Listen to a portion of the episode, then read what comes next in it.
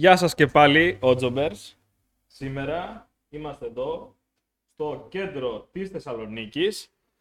Σε μία περίοδο έχουμε περάσει τις γιορτές, ανασυγκρότησης, περίοδος ανασυγκρότησης. Οι φοιτητές τα κεφάλια κάτω, οι υπόλοιποι ψάχνουμε να βρούμε δραστηριότητες. Ο καιρός μας έχει κάνει καλοκαίρι, ζέστη, ηλιοφάνεια. Κάποιοι περιμέναν χιόνια, στην Ελλάδα δεν ήρθαν ακόμα. Και είναι ένας πολύ ωραίος καιρός για βόλτα, το απολαμβάνουμε. Και εγώ αυτό που απολαμβάνω περισσότερο απ' όλα είναι η παρέα. Και σήμερα μαζί μου είναι ο Χαράλαμπος. Γεια σου Χαράλαμπε. Καλησπέρα Ιορδάνη, χαίρομαι που βρίσκομαι στο podcast για πρώτη φορά και γιατί όχι ελπίζω και να το συνεχίσουμε. Έχουμε πολύ ενδιαφέρον θέμα σήμερα, ανυπομονώ για την κοινή μας συζήτηση. Θα χαρώ πολύ να το συζητήσουμε Χαράλαμπε. Σήμερα το θέμα μας είναι ένα θέμα πολύ πολύ ωραίο γιατί είναι και πολύ προσωπικό. Είναι πολύ συγκεκριμένο αυτό. Δηλαδή είναι το θέμα της ψυχής. Η ψυχή. Μου άρεσε στην αρχή πάρα πολύ διότι γνωρίζω πως ε, έως καθόλου ή μερικοί μπορεί να έχουν αποδείξει ότι υπάρχει ψυχή αλλά δεν νομίζω ότι υπάρχει πραγματικά στην επιστήμη. Οπότε είναι κάτι που είναι πραγματικά ανθρώπινο. Είναι κάτι πραγματικά που το πιστεύουμε εμείς για τον εαυτό μας χωρίς να έχουμε αποδείξεις, ας πούμε, απτές επιστημονικές. Αλλά ξέρεις τι, η ζωή δεν είναι επιστήμη, είναι και λίγο να το ζεις. τι είναι η επιστήμη, πιστεύεις, Χαράλαμπε, για σένα; Πώς σκέφτεσαι αυτό, την επιστήμη; Καταρχάς, πιστεύω ότι η επιστήμη έχει κλείσει πολλά σπίτια και έχουν αλλάξει πολλές ε, συνειδήσεις και απόψεις οι οποίες δεν ήθελαν απαραίτητα να αλλάξουν. Δηλαδή, η επιστήμη έχει πολύ μεγάλη επίδραση στη θρησκεία, ε, στις κοινωνικές επιστήμες, ε, στην κουλτούρα την ίδια. Και πιστεύω δεν ήμασταν έτοιμοι να αλλάξει. Αλλά για μένα η επιστήμη είναι κάτι το οποίο δεν έχει σημασία η άποψή σου. Δεν έχει σημασία τι λέω εγώ, τι λες εσύ.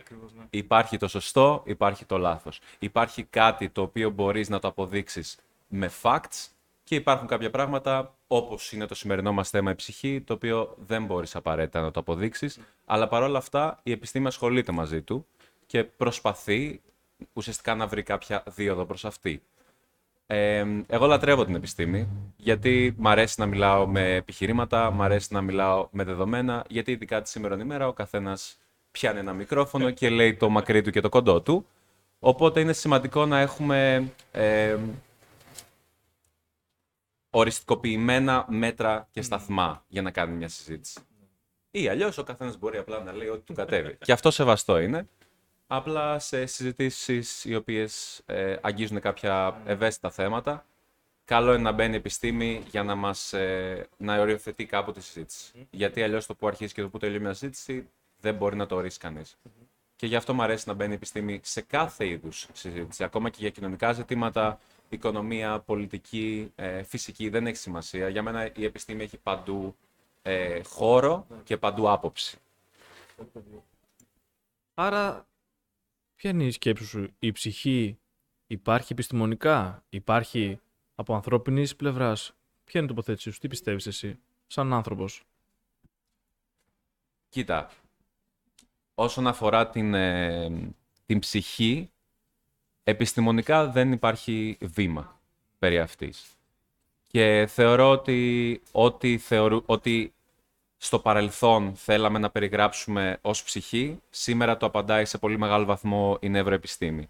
Εγώ είμαι συμπεριφοριακός οικονομολόγος και έχω ειδικευτεί στα νευροοικονομικά από το Πανεπιστήμιο του Άμστερνταμ, οπότε έχω μία κλίση προς την νευροεπιστήμη, καταλαβαίνω ας πούμε λίγα περισσότερα πράγματα από το μέσο άνθρωπο για να μπορέσουμε να κάνουμε και αυτό το podcast σήμερα. Ε, θεωρώ ότι δεν έχει απαραίτητα θέση στην επιστήμη σήμερα, γιατί αύριο μεθαύριο τα δεδομένα μπορούν να έχουν αλλάξει. Σήμερα δεν έχει θέση στην επιστήμη και πολλοί επιστήμονες την, ε, την απορρίπτουν ως ιδέα. Παρ' όλα αυτά, έχει θέση στην κοινωνία μας, έχει θέση στη θρησκεία μας, έχει θέση στην, ε, στην κουλτούρα μας. Οπότε και είναι πάντα δόκιμο θέμα προς συζήτηση. Μου αρέσει πολύ η προσέγγιση σου, γιατί και εγώ πιστεύω πως όταν κάτι δεν μπορούμε να το αποδείξουμε, δεν σημαίνει ότι και δεν υπάρχει αυτή τη στιγμή. Ε, σαν άνθρωπος και ως γεωπόνος, και χαίρομαι πολύ που πήρες την πρωτοβουλία αυτή με το θέμα και με την επιστήμη αυτή, είναι κάτι πολύ σπουδαίο να το μοιραστείς μαζί μας, του ανθρώπους που δεν γνωρίζουμε τόσο πολλά για αυτό το τομέα. πως, OK, κάποια πράγματα μπορούμε να τα καταλάβουμε με τα μάτια μας ή να δημιουργήσουμε μηχανισμούς να μετρήσουμε αυτά που δεν μπορούν να καταλάβουν τα μάτια μας, όπως ένα μικροσκόπιο. Αλλά ξέρεις, υπάρχουν και μικροσκόπια που κοιτάνε ακόμα πιο μαθιά από ένα μικροσκόπιο. Καταλαβαίνετε πώς το λέω. Δεν μπορείς να τα δεις όλα με τα μάτια, ούτε να φτιάξεις μηχανισμού να τα δουν όλα. Πάντα θα υπάρχει και το άγνωστο. Οι πιο σοφοί άνθρωποι λένε ξέρω κάτι, ότι δεν ξέρω τίποτα. Τα ανακαλύπτουμε όλα. Οπότε πιο πιθανό είναι κάτι να υπάρχει και να μην μπορούμε να το δούμε, παρά να μην υπάρχει πουθενά. Είναι κάτι σαν τους εξωγήνου. Έτσι. Λοιπόν, ε, μου αρέσει να προσεγγίζω τα θέματα από, από εκεί που σαν άνθρωπος μπορώ να θυμηθώ ή μπορώ να μάθω από την ιστορία. Γιατί το θεωρώ ένα πολύ σπουδαίο μάθημα την ιστορία. Η ιστορία μπορεί να, πει, να σου δώσει οδηγίες για το μέλλον. Όχι ότι θα κάνεις αυτό, αλλά είναι κάτι που πρέπει να το δεις σαν άνθρωπος. Όπως έχεις στη ζωή και σε έχεις έναν γονέα να σου πει δύο πράγματα, έτσι είναι η ιστορία. Ε, όταν ε, άρχισα να μελετώ την ιστορία ως μαθητής, έβλεπα ανθρώπους να κινούνται γρήγορα σαν τα παιχνίδια ε, και δεν μπορούσα να αντιληφθώ περίπου ακριβώς πώς ένιωθαν οι άνθρωποι τότε. Ξεκίνησα να νιώθω τους ανθρώπους όταν ξεκίνησα να βλέπω βιογραφίες τους, όταν ξεκίνησα να βλέπω ταινίες τους ε, και καθώς ενηλικιωνόμουν και μάθαινα περισσότερο, καταλάβαινα ακόμα περισσότερο πόσο δυνατοί είχαν την αυτοπεποίθησή τους να κάνουν πράγματα. Το, στην Ελλάδα, ας πούμε, η ιστορία μας ήταν μια επανάσταση του 21, έτσι, και μια 400, χρόνια σκλαβιάς. Και, και μερικά, χρόνια, μερικά μέρα ακόμα περισσότερο, έτσι. Η Θεσσαλονίκη είχε 500. Και μερικά χρόνια, μερικά, μερικές περιοχές της Ελλάδας είχαν ακόμα περισσότερο. Πόσο δύναμη είχαν αυτοί οι άνθρωποι και μπορώ να πω ότι μέσα από τέτοιους μηχανισμούς άρχισα να βλέπω ε, κάτι περισσότερο από μία σκέψη, μία ιδέα, έτσι μία, θα μπορούσα να το πω ψυχή ας πούμε. Ότι η ψυχή των ανθρώπων αυτών διατηρείται μέσα από τη μνήμη των ανθρώπων που την έγραψε και κατέληξε να γίνει μια ταινία ή ένα τραγούδι. Εσύ πώς βλέπεις ε, τις ψυχές των ανθρώπων του παρελθόντος να αποτυπώνονται σήμερα ή πώς οι άνθρωποι εκείνοι αφιέρωσαν, ε, την ψυχή τους στο μέλλον σαν μήνυμα ας πούμε; Μπορείς να δεις ψυχές από το παρελθόν;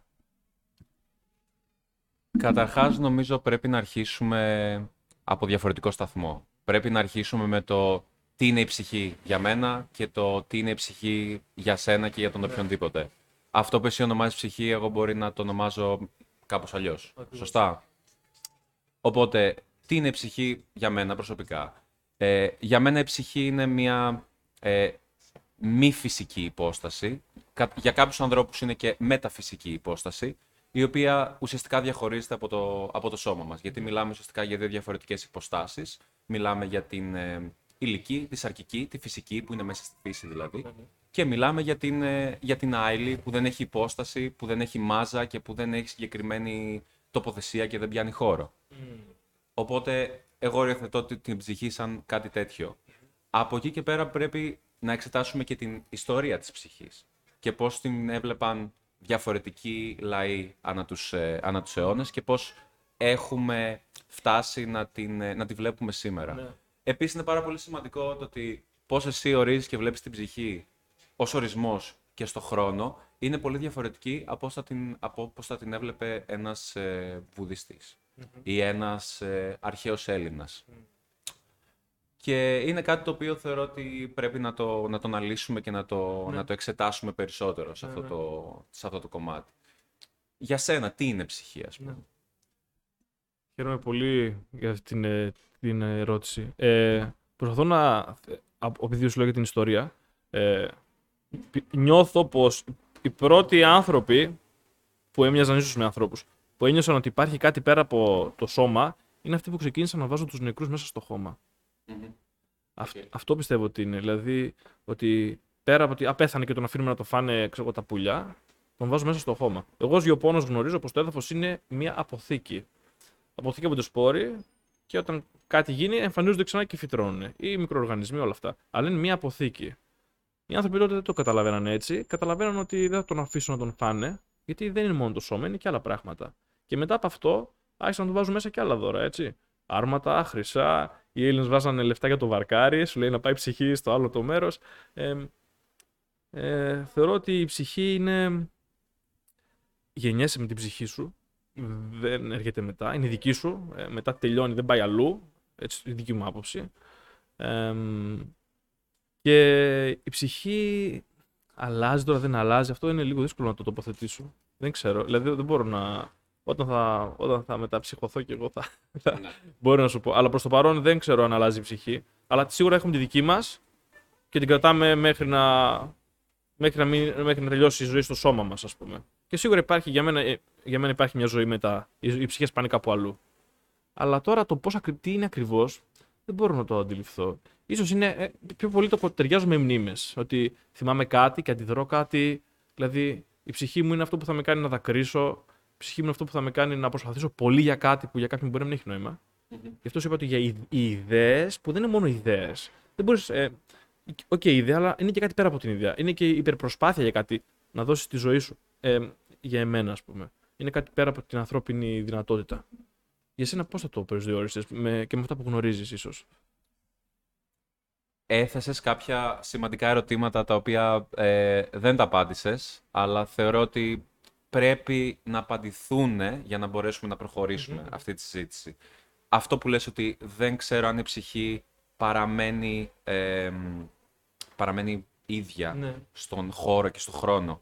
Είναι πολύ σημαντικό να κάνουμε αυτή τη διαφοροποίηση. Επίσης, η ψυχή σου και τι εμπεριέχεται μέσα στη ψυχή σου; Εμπεριέχονται οι αρετές σου, εμπεριέχονται οι μνήμες όπως είπες; Τι εμπεριέχεται, δηλαδή πιστεύεις ότι οι αρετές π.χ. είναι μέρος της ψυχής σου, δηλαδή άμα είσαι γενναιόδωρος άνθρωπος, συνετός άνθρωπος, αυτό παραμένει στην ψυχή σου όταν πεθάνεις και σε μια άλλη πιθανόν, πιθανώς ζωή; Αυτές οι αρετές σου παραμένουν ή είναι κάτι φεύγει από μέσα σου; Έτσι. Ε, όχι, πιστεύω ότι αυτά τα κερδίζουμε στη ζωή μας. Δηλαδή, μπορεί να έχουμε ελαττώματα και να γίνουμε καλύτεροι. Οπότε θεωρώ ότι αυτό είναι βελτιώνεσαι. Ε, σαν ψυχή θα προσδιορίσα περισσότερο αυτό που με κάνει να περνάω καλά. Δηλαδή ότι ξέρεις τι, αν μου αρέσει ένα τραγούδι, νομίζω θα μου αρέσει πάντα. Δεν θα το βαρεθώ. Τουλάχιστον για μένα. Ε, και οπότε με κάνει αυτό να προσπαθώ περισσότερο. Δηλαδή ε, γνωρίζω τους μηχανισμούς με τους οποίους ε, παρακινούμε να κάνω πράγματα. Και αυτό νομίζω είναι ένα κομμάτι της ψυχής. Αυτό που με κάνει να περνάω όμορφα. Κάπως έτσι το σκέφτομαι για μένα. Αυτό που με κάνει να περνάω καλά είναι κομμάτι της ψυχής μου.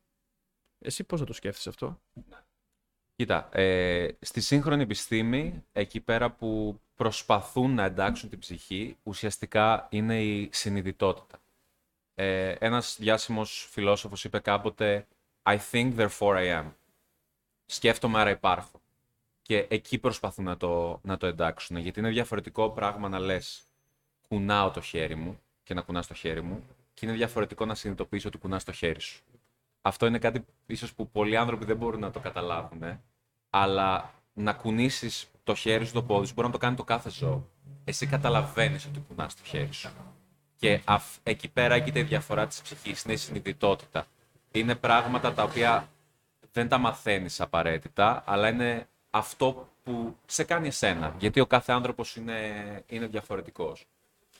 Τώρα, άμα μιλήσουμε για, την, ε, για τη σύγχρονη επιστήμη, πολλά από αυτά τα ερωτήματα που στο παρελθόν ουσιαστικά τα απαντούσε η ύπαρξη της ψυχής, σήμερα τα απαντάει η νευροεπιστήμη. Έτσι. Απλά το γεγονός ότι έχουμε 100 δισεκατομμύριους, 100 δισεκατομμύρια διαφορετικούς νευρώνες ε, κάνει αδύνατον να μπορέσουμε να καταλάβουμε πλήρως το τι κάνει ο εγκέφαλος. Ε, γιατί πρόκειται για μια επιστήμη ουσιαστικά η οποία έχει αρχίσει να κμάζει τα τελευταία 40-50 χρόνια. Είναι πάρα πολύ νέα επιστήμη και πολλά πράγματα δεν τα έχουμε, ε, δεν τα έχουμε διαφοροποιήσει ακόμα και δεν έχουμε, δεν έχουμε βάλει κάποιους κανόνες στο τι, στο τι εστί ψυχή. Αλλά είναι ένα φιλοσοφικό ερώτημα περισσότερο για μένα παρά, παρά επιστημονικό. Γιατί στην επιστήμη, όπως είπαμε, χρειάζεσαι αποδείξεις. Και από τη στιγμή που εκ των πραγμάτων δεν μπορείς να έχεις αποδείξεις, είναι δύσκολο να κάνεις κάτι, είναι δύσκολο να κάνεις κάποιο πείραμα. Έτσι, εφόσον αυτό είναι μια μη φυσική υπόσταση, η οποία δεν μπορείς να τη δεις και δεν υπάρχει σε κάποια υλική μορφή, δεν μπορείς να κάνεις πολλά και από αυτή. Ναι, ναι. Έτσι. Αυτά. Άρα το πας πολύ επιστημονικά, λες ότι ακόμα αφού δεν ξέρουμε τι μπορεί να είναι, δεν μπορούμε να ξέρουμε τι μπορεί να είναι. και τελειώνει εκεί πέρα. Κάπως έτσι. Ε, Ακόμα δεν το έχουμε βρει, λες. Κοίτα. Πολλοί άνθρωποι π.χ. θα πούνε ότι οι αρετές είναι μέρος της ε, ψυχής μου, έτσι. Ότι το να είμαι γενναιόδωρος είναι, είναι, βγαίνει από την ψυχή μου. Εσύ τι λες γι' αυτό; Ε, όχι, γιατί έχω δει το Ebenezer, το Scrooge. Μπορείς να γίνεις καλύτερος. Ότι αλλάζεις. Ναι, ναι. Μπορεί να έχεις κακά πράγματα και να αλλάξεις. Αυτό είναι ένα κομμάτι του εαυτού σου που βελτιώνεται. Γι' αυτό, γι' αυτό και σου είπα ότι η, η ψυχή δεν ξέρω αν αλλάζει τόσο πολύ. Αλλά ξέρω ότι κάποια πράγματα δεν αλλάζουν. Και επειδή η ψυχή, ε, το νιώθω ότι η ψυχή ε, την έχεις από πάντα πάνω σου, δεν νομίζω ότι. Ε, δεν, δεν νιώθω ότι μπορεί να την επηρεάσω εύκολα. Αλλά μπορώ να καταλάβω ότι εύκολα κάτι μου αρέσει και μου άρεσε πάντα. Οπότε νομίζω ότι κάτι τέτοιο είναι η ψυχή μου. Ε, αυτό που πάντα μου άρεσε και θα μου αρέσει και μέχρι να γίνω παππούς θα το γουστάρω. Αυτό είναι κομμάτι της ψυχής μου. Νομίζω. Ακόμα και αυτό που λες όμως, ε, η νευροεπιστήμη κατά κάποιο τρόπο το, το απορρίπτει. Ε, έχω διαβάσει για, για κάποια παραδείγματα. Ε, δεν είμαι σίγουρος για το όνομά του. Ένα λεπτάκι. Ναι. Μη- ε, Ήταν ένας ε, άνθρωπος ο οποίος δούλευε στο σιδηρόδρομο, λεγόταν Cates το 1848, είναι πολύ γνωστή η περίπτωση. Ο οποίος δούλευε σε κάποιο σιδηρόδρομο και κάποια στιγμή ε, μια μετάλλινη πλάκα διαπέρασε τον εγκέφαλό του. Αυτός ο άνθρωπος παρόλα αυτά επέζησε, αλλά ήταν τελείως διαφορετικός. Ήταν ένας άνθρωπος συνετός, οικογενειάρχης, ε, του άρεσαν συγκεκριμένο είδος, ήταν πολύ σεβαστός προς τις γυναίκες, προς τα παιδιά του. Και ξαφνικά αυτός ο άνθρωπος κατέληξε να γίνει επιθετικός, κατέληξε, κατέληξε να μην αφήνουν γυναίκες στον ίδιο χώρο μόνες με αυτόν τον άνθρωπο ε, και γρήγορα έχασε τη δουλειά του. Δηλαδή αυτά που μπορούσαμε να τα, να τα, να τα, να τα εντάξουμε στο πλαίσιο μιας ψυχής, ξαφνικά έρχεται ο εγκέφαλος και σου λέει ότι δεν είναι έτσι όπως νομίζεις. Και για να σε προλάβω δεν είναι μόνο η αρνητική πλευρά. Δηλαδή το να, να έχεις μια εγκεφαλική κάκωση δεν πάει να πει ότι θα επιδράσεις αρνητικά σε σένα. Ένας, ένα άλλο παράδειγμα, το 1990, ένας άνθρωπος ο- από τη Βραζιλία, Ζάο, νομίζω λεγόταν, μπορεί να το ψάξουν ε, οι ακροατές μας, ε, είχε τη δική του επιχείρηση στη Βραζιλία, ήταν ένας συνετός άνθρωπος με τα χρήματα, καλή ώρα όπως είπες, πάνω κάτω με τον Σκρούτζ, είχε την οικογένειά του και ήταν ένας συνετός καθημερινός ε, επαγγελματίας, επιχειρηματίας, πες το όπως θέλεις. Μετά το εγκεφαλικό του υπέστη κάποια εγκεφαλική βλάβη και ουσιαστικά αυτός, επειδή δεν μπορούσε να το εξηγήσει τι συνέβη, λέει ότι μου ήρθε ένα όραμα και πλέον πρέπει να ζήσω τη ζωή μου και να είμαι γενναιόδωρος. Ενώ πριν δεν ήταν. Ενώ πριν δεν ήταν. Και ξέρεις τι έκανε ο συγκεκριμένος. Άνοιξε ένα πατατάδικο και πουλούσε πατάτες. Με το πουλούσε, θέλω να πω ότι τις έδινε δωρεάν. Και έγινε τόσο ακραία γενναιόδωρος που έχασε όλη την περιουσία, η γυναίκα του τον παράτησε και πέθανε φτωχός. Από το ένα άκρο στο άλλο βλέπεις. Δηλαδή, όλα αυτά που... Γιατί μιλήσαμε προηγουμένως για τη σχέση του παρελθόντος με το, με το σήμερα, Ναι. για την ψυχή. Ε, στο παρελθόν οι άνθρωποι δεν μπορούσαν να τα, να τα επεξηγήσουν όλα αυτά. Και ήθελαν έναν τρόπο να συνδέσουν το φυσικό, της σαρκική ζωής, με το μεταφυσικό. Και τους φάνηκε ότι η ψυχή είναι ο πιο εύκολος τρόπος για να το, για, για να, έρθουμε, να, να το ξεχωρίσουμε και να, να έρθουμε σε αυτό το μετέχμιο ουσιαστικά. Αλλά σήμερα θεωρώ ότι έχοντας προχωρήσει στην επιστήμη, ε, πολλά από αυτά που σήμερα, ε, που κάποτε δεν μπορούσαμε να εξηγήσουμε, σήμερα τα εξηγεί η επιστήμη. Αλλά πρόσεξε με, αυτό δεν πάει να πει ότι δεν υπάρχει μεταθανάτια ζωή και ότι με κάποιο τρόπο δεν μπορούμε να μεταφέρουμε τη συνειδητότητά μας στο μέλλον ή σε μια μεταθανάτια ζωή. Απλά μπορεί να είναι με διαφορετικό τρόπο. Έτσι. Αυτά τα χαρακτηριστικά που είπες, ε, τα καταλαβαίνω. Είναι, είναι στάση ζωής. Αλλά ξέρεις καμία έρευνα που να λέει ότι κάποιος άνθρωπος ας πούμε, του άρεσε πολύ η θάλασσα και να πήγε να πνιγεί και μετά να φοβάται τη θάλασσα, ας πούμε. Έχεις κάτι τέτοιο σαν παράδειγμα; Γιατί εγώ, ας πούμε, κάπως έτσι το σκέφτομαι ότι αν σου αρέσει πολύ η θάλασσα, μάλλον σου αρέσει πολύ η θάλασσα και α, είναι κομμάτι της ψυχής σου. Όχι ότι είσαι καλοκολυβητής ή ότι είσαι επαγγελματίας, ναυτικός ή επιχειρηματίας και αλλάζεις. Όχι, ότι κάτι σου αρέσει. δηλαδή το, η, η- η αρεσκία, το like, το I like it, το γούστο είναι. Αναφέρεται ποτέ πουθενά σε αυτές τις έρευνες γιατί είναι κάτι που μου αρέσει πολύ και το μελετάω και το προωθώ στους ανθρώπους που είναι κοντά μου. Δηλαδή, βρες αυτό που σε παθιάζει, ρε bro. Βρες αυτό που σε κάνει να κάνεις πράγματα. Α- Αναφέρεται ποτέ στη βιογραφία κάτι τέτοιο από αυτά που γνωρίζεις; Δεν έχω κάποιο συγκεκριμένο παράδειγμα αυτή τη στιγμή, αλλά έχω κάποιο επιχείρημα το οποίο μπορεί να υποστηρίξει το αντίθετο από αυτό που λες. Ε, έχεις ακούσει ποτέ τον όρο neuroplasticity; Όχι. Ουσιαστικά οι επιστήμονες σκέφτονται τον, ε, τον εγκέφαλό μας σαν πλαστελίνη. Υπάρχουν, όπως είπαμε, 100 δισεκατομμύρια νευρώνες, οι οποίοι συνδέονται μεταξύ τους. Και άμα με, με κάποιο ερέθισμα, είτε αυτό είναι εσωτερικό είτε εξωτερικό, αυτές οι συνδέσεις αλλάξουν μεταξύ τους, αλλάζει ουσιαστικά και όλη η προσωπικότητά σου και ποιος είσαι. Οπότε, ναι, κάποιος άνθρωπος, τον οποίο μπορεί να έχει μεγαλώσει στη θάλασσα, μπορεί να έχει ένα τραυματικό συμβάν, το οποίο μπορεί να συνέβη μες στη θάλασσα, π.χ. να πηγαίνει να πνιγει Και αυτομάτως να, να φοβάται και να θέλει να μείνει μακριά από τη θάλασσα. Αυτό δεν, δεν σημαίνει ότι άλλαξαν, άλλαξαν οι αρεσκίες του, ας πούμε. Σημαίνει ότι κάτι ουσιαστικά χτύπησε στον εγκέφαλό του άλλαξε η δομή του εγκεφάλου του και πλέον του έχει δημιουργηθεί κάποιο τραύμα και πλέον δεν μπορεί να την πλησιάσει τη θάλασσα. Όσο και αν ενδεχομένως θέλει όμως να πλησιάσει τη θάλασσα. Εκεί πέρα άγγιται μια μικρή διαφορά. Ναι, ναι. Το καταλαβαίνω αυτό που λες. Ναι, Το καταλαβαίνω. Αλλά ναι, θεωρητικά ο εγκέφαλός σου πλάθεται μέρα με τη μέρα από εσωτερικά είτε εξωτερικά ερεθίσματα και ναι, θεωρητικά μπορούν να αλλάξουν τα πάντα μέσα σε μία ημέρα. Γι' αυτό υπάρχουν και, και πολλοί άνθρωποι οι οποίοι αναπτύσσουν διάφορες ε, ψυχώσεις. Mm. Υπάρχουν άνθρωποι οι οποίοι ε, παρουσιάζουν διάφοροι, διάφορα είδη ψυχασθένειας να το πω, ότι ξαφνικά ακούς φωνές, ξαφνικά ακούς άλλους ανθρώπους, οι οποίοι δεν υπήρχαν εκεί, γιατί ο εγκέφαλός σου αναπλάθεται. Οπότε θεωρητικά ότι όλα μπορούν να αλλάξουν. Οπότε άμα υπήρχε ψυχή, εγώ θα υποστήριζα ότι αυτή η ψυχή είναι ευμετάβλητη και δεν είναι όπως την καταλαβαίναμε ε, χίλια, δύο χιλιάδες χρόνια πριν. Είναι κάτι πολύ διαφορετικό. Και πιστεύω ότι έχει να κάνει με την ε, συνειδητότητα. Το τι μας κάνει εγώ. Το τι, το τι είναι το εγώ μας, ας πούμε. Ναι.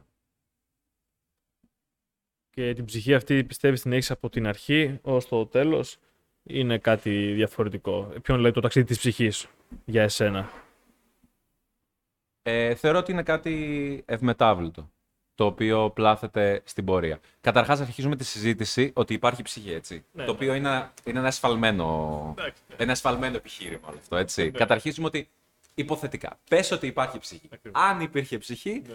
θεωρώ ότι είναι ευμετάβλητη και ότι έχουν υποστηριχθεί πολλές διαφορετικές θεωρίες στο παρελθόν. Ε, π.χ. κάποιοι, κάποιοι νευροεπιστήμονες θα υποστηρίξουν ότι αυτό που λέμε ψυχή ουσιαστικά είναι διάφορα άτομα από τα οποία είμαστε φτιαγμένοι εμείς, τα οποία μόλις ποθαίνουμε απλά περνάνε στη φυση Και έτσι υπάρχει και ο κύκλος τη, της ζωης ότι όλοι είμαστε μέρος του ίδιου ουσιαστικά. Πιστεύω ότι αυτό θα ήταν πιο πιθανό. Στο ότι να είμαστε απλά άτομα. Ναι. Και μόλις πεθαίνουμε να γινόμαστε ένα με τη φύση και ποιος ξέρει τι γίνεται μετά, έτσι. Ναι, ναι, ναι. ναι. ναι. Καταλαβαίνω την προσέγγισή σου. Ε, τώρα, από τις ψυχές που δεν υπάρχουν ε, πια εν ζωή. Mm-hmm. Πιστεύεις ότι υπάρχουν ε, απομεινάρια τους που μπορούμε να τα δούμε καθώς είπες ότι γινόμαστε ένα με το υπόλοιπο; Ναι. Πιστεύεις ότι μπορούμε να έρθουμε κοντά με μια ψυχή που πια δεν έχει το σώμα της ας πούμε. Μια, οι ψυχές μας όπως λες δεν εξαφανίζονται για πάντα, δεν χάνονται, απλά γίνονται ένα με το... Και εγώ θα σου πω ότι δεν χάνονται, ωραία. ωραία. Πού τις βλέπουμε αυτές από το παρελθόν όμως, αυτό που οι ψυχές που ζούσαν τότε, πού μπορούμε να τις δούμε, ε, πώς αυτές προσπάθησαν να επιβιώσουν στον καιρό; Έχεις μια τέτοια σκέψη ποτέ; Εκ των πραγμάτων, κάτι που δεν είναι φυσικό, θεωρώ ότι δεν μπορούμε απαραίτητα να το, να το βιώσουμε αλλά μπορούμε να, κατά κάποιο τρόπο να το αισθανθούμε. Οπότε, άμα, υπήρχε, άμα πάλι με το εσφαλμένο ναι, επιχείρημα ότι σε περίπτωση υπάρχουν αυτές οι ψυχές, δεν θεωρώ ότι θα μπορέσουμε ποτέ να τις ε, δούμε ή να αλληλεπιδράσουμε μεταξύ, μεταξύ, μεταξύ εμάς και αυτων Αλλά μπορούμε σίγουρα να, να νιώσουμε την, ε, την, παρουσία του, την παρουσία τους, ουσιαστικά. Και είναι αυτό που λες ότι πολλές φορές μπορεί να μας δώσουν θάρρος να κάνουμε κάτι, αλλά αυτό όλες οι μέρες μπορεί να είναι απλά το μυαλό μας, φίλε. Οπότε, Είναι μια συζήτηση φιλοσοφικού περιεχομένου αυτή τη στιγμή. Ναι. Εγώ πιστεύω ότι οι άνθρωποι στο παρελθόν σίγουρα ήθελαν να διατηρηθεί η ψυχή τους ε, με τον τάφο. Δηλαδή ήταν κάτι που το κοιτούσαν, το που θα μπει το σώμα τους, όποτε μπορούσαν να το κάνουν αυτό. Δηλαδή, γνωρίζω στην ιστορία πως υπήρχαν άνθρωποι που ήθελαν να φαγωθούν από πουλιά. Επειδή πιστεύανε ότι η ψυχή τους έρχεται από τον αέρα. Και λέει: Θέλω να επιστρέψω στον αέρα. Υπήρχαν άλλοι που λέγανε ότι η ψυχή μου είναι από το έδαφος. Θέλω το σώμα μου να καεί, ώστε η στάχτη να πάει στο χώμα. Υπήρχαν κάτι τέτοιες σκέψεις στο, ε, ήταν κάπου είδους θρησκευτικές αιρέσει αυτά. Οπότε πίστευαν πολύ ότι ήθελα, ήθελαν να πάει η ψυχή τους κάπου, ε, επειδή από εκεί ερχότανε. Ας πούμε, ήθελαν την τοποθέτηση της ψυχής τους. Τώρα για την δια, διάρκεια της ζωής, στο μέλλον δηλαδή πόσο υπήρχε, σίγουρα ήταν η ταφή που θα βόντουσαν με αντικείμενα, ήθελαν να, έχουν, να δείξουν ίσως τον πλούτο τους, ας πούμε. Και μετά υπήρχε και. Μπορώ να πω και τα σπίτια, οι κατασκευές, τα έργα. Δηλαδή, οι άνθρωποι φτιάχνανε έργα με τα χέρια τους για να μπορέσουν να αποθηκεύσουν ας πούμε, κομμάτι του, της σκέψης τους, όλα αυτά, κάτι που τους αρέσει. Ας πούμε, βλέπουμε τα πύληνα, τα αγγεία, τα αρχαία, τα ελληνικά με ακραίες φιγούρες και ξέρω εγώ έτσι. Πράγματα που ήταν στο μυαλό τους. Ήταν η εικόνα, η σκέψη, ας πούμε, μια απεικόνηση του εγκεφάλου και την περνούσαν, τη βγάζαν από το φανταστικό στο πραγματικό. Αυτό νομίζω κομμάτι της φαντασίας, της ψυχής θα έλεγα εύκολα, πράγματα που δεν υπάρχουν και τα απεικονίζουν. Δηλαδή η τέχνη νομίζω ήταν ένας τρόπος με τον οποίο οι άνθρωποι παλιά βγάζαν την ψυχή τους προς τα έξω και αυτό περπατούσε. Κάποιος θα έλεγε ότι, ότι τα πρώτα γκραφίτι είχαν γίνει μέσα στις πηγέ με τους ανθρώπους ή το πρώτο σχολείο ήταν εκεί μέσα, ας πούμε. Πώς να εκφράσεις το, το φαντασιακό σου, αυτό το, το μυαλό που λέμε ότι τρέχει και κάνει. Και πιστεύω ότι ήταν μια τέτοια μορφή αυτά όλα. Εξέφραση της ψυχής. Και μετά αυτοί οι άνθρωποι κάποια στιγμή θεοποίησαν και πράγματα, κατασκευές, έτσι. Έγινε και αυτό. Δηλαδή η ψυχή ξαφνικά έγινε κάτι σαν κάτι που δεν είχε ποτέ σώμα. Μου σκεφτούμε και αυτό. Η θεοποίηση του, του, της ψυχής. Σαν κάτι αρχαίο. Μ' αρέσει που τη φέρνεις εκεί τη συζήτηση και όλα αυτά που μου λες απαντούν και στο ερώτημα γιατί οι άνθρωποι επί χιλιάδες χρόνια ε, συζητάμε περί ψυχής με τον, με, τη, με τον έναν ή με τον άλλον ορισμό, με τη μία ή την άλλη έννοια. Γιατί είναι τρομακτικό να μην υπάρχει ναι. θανάτια ζωή. Ναι, θέλω να μου πεις την άποψή σου, άμα ξέραμε με αποδείξεις, με στοιχεία, ότι δεν υπάρχει θανάτια ζωή. Τι θεωρείς ότι θα γινόταν στην κοινωνία; Είναι πολύ δύσκολο καταρχήν να το φας αυτό. το πιάτο, ας πούμε. Είναι πολύ δύσκολο, ναι. Και μετά από εκεί και πέρα. Ε, αλλάζουν πολλά. Ε, μεγάλη αλλαγή στάση ζωή σίγουρα. Δηλαδή, κάποιοι θα ήταν σε φάση ότι δεν με νοιάζει τίποτα.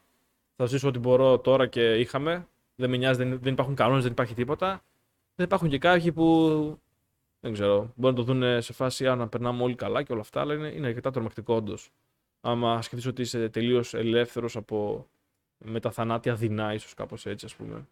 Είναι, είναι τρομακτικό όντως. Ε, γιατί έχουμε συνηθίσει να ζούμε σε αυτό, έτσι. Αν και πάλι επειδή έχουμε συνηθίσει να ζούμε σε αυτό, μπορεί τελικά να μην είναι τόσο τρομακτικό, απλά να μας φαίνεται.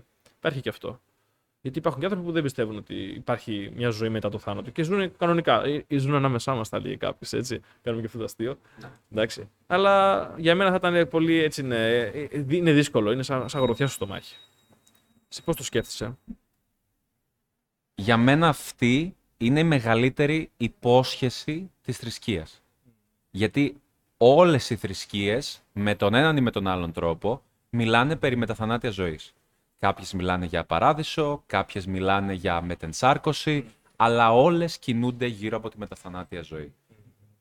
Για κάποιους άλλους ανθρώπους, το μεγαλύτερο που, που προσφέρει η θρησκεία είναι ουσιαστικά σου δίνει μια, μια κατεύθυνση, το ποιος να είσαι σαν άνθρωπος, σου δίνει ε, αρχές. Αλλά για μένα η υπόσχεση της μεταθανάτιας ζωής είναι βασικός λήθος για να χτίσεις μία θρησκεία. Γιατί έχουμε ένα τετελεσμένο χρονικό διάστημα στο οποίο θα ζήσουμε και αυτό από μόνο του μας φρικάρει. Ναι, ναι. Σε πολλούς ανθρώπους που τους είπανε σε πόσο χρόνο θα πεθάνουν ακριβώς, οι, ίδιοι άνθρωποι υποστηρίξαν ότι αυτό είναι το χειρότερο χρονικό διάστημα της ζωής τους. το χειρότερο χρονικό διάστημα. Γιατί πάντα μετρούσαν τις ώρες και πάντα δε ένιωθαν ότι ό,τι και να κάνουν στη ζωή τους εκείνη τη στιγμή δεν είναι αρκετό. Και κατέληξαν το τελευταίο καιρό απλά να μετράνε και να λένε άντε να έρθει η ώρα. Το ίδιο ισχύει για τους θανατοπινίτες. Και μιλάμε για τη σαρκική ζωή. Ναι. Φαντάσου να του πεις ότι αν πεθάνεις δεν υπάρχει το τίποτα. Εκείνη που θα τον τελειώσεις και εκείνη πιστεύω ότι θα υπάρξει μια κοινωνία πραγματικού χάους.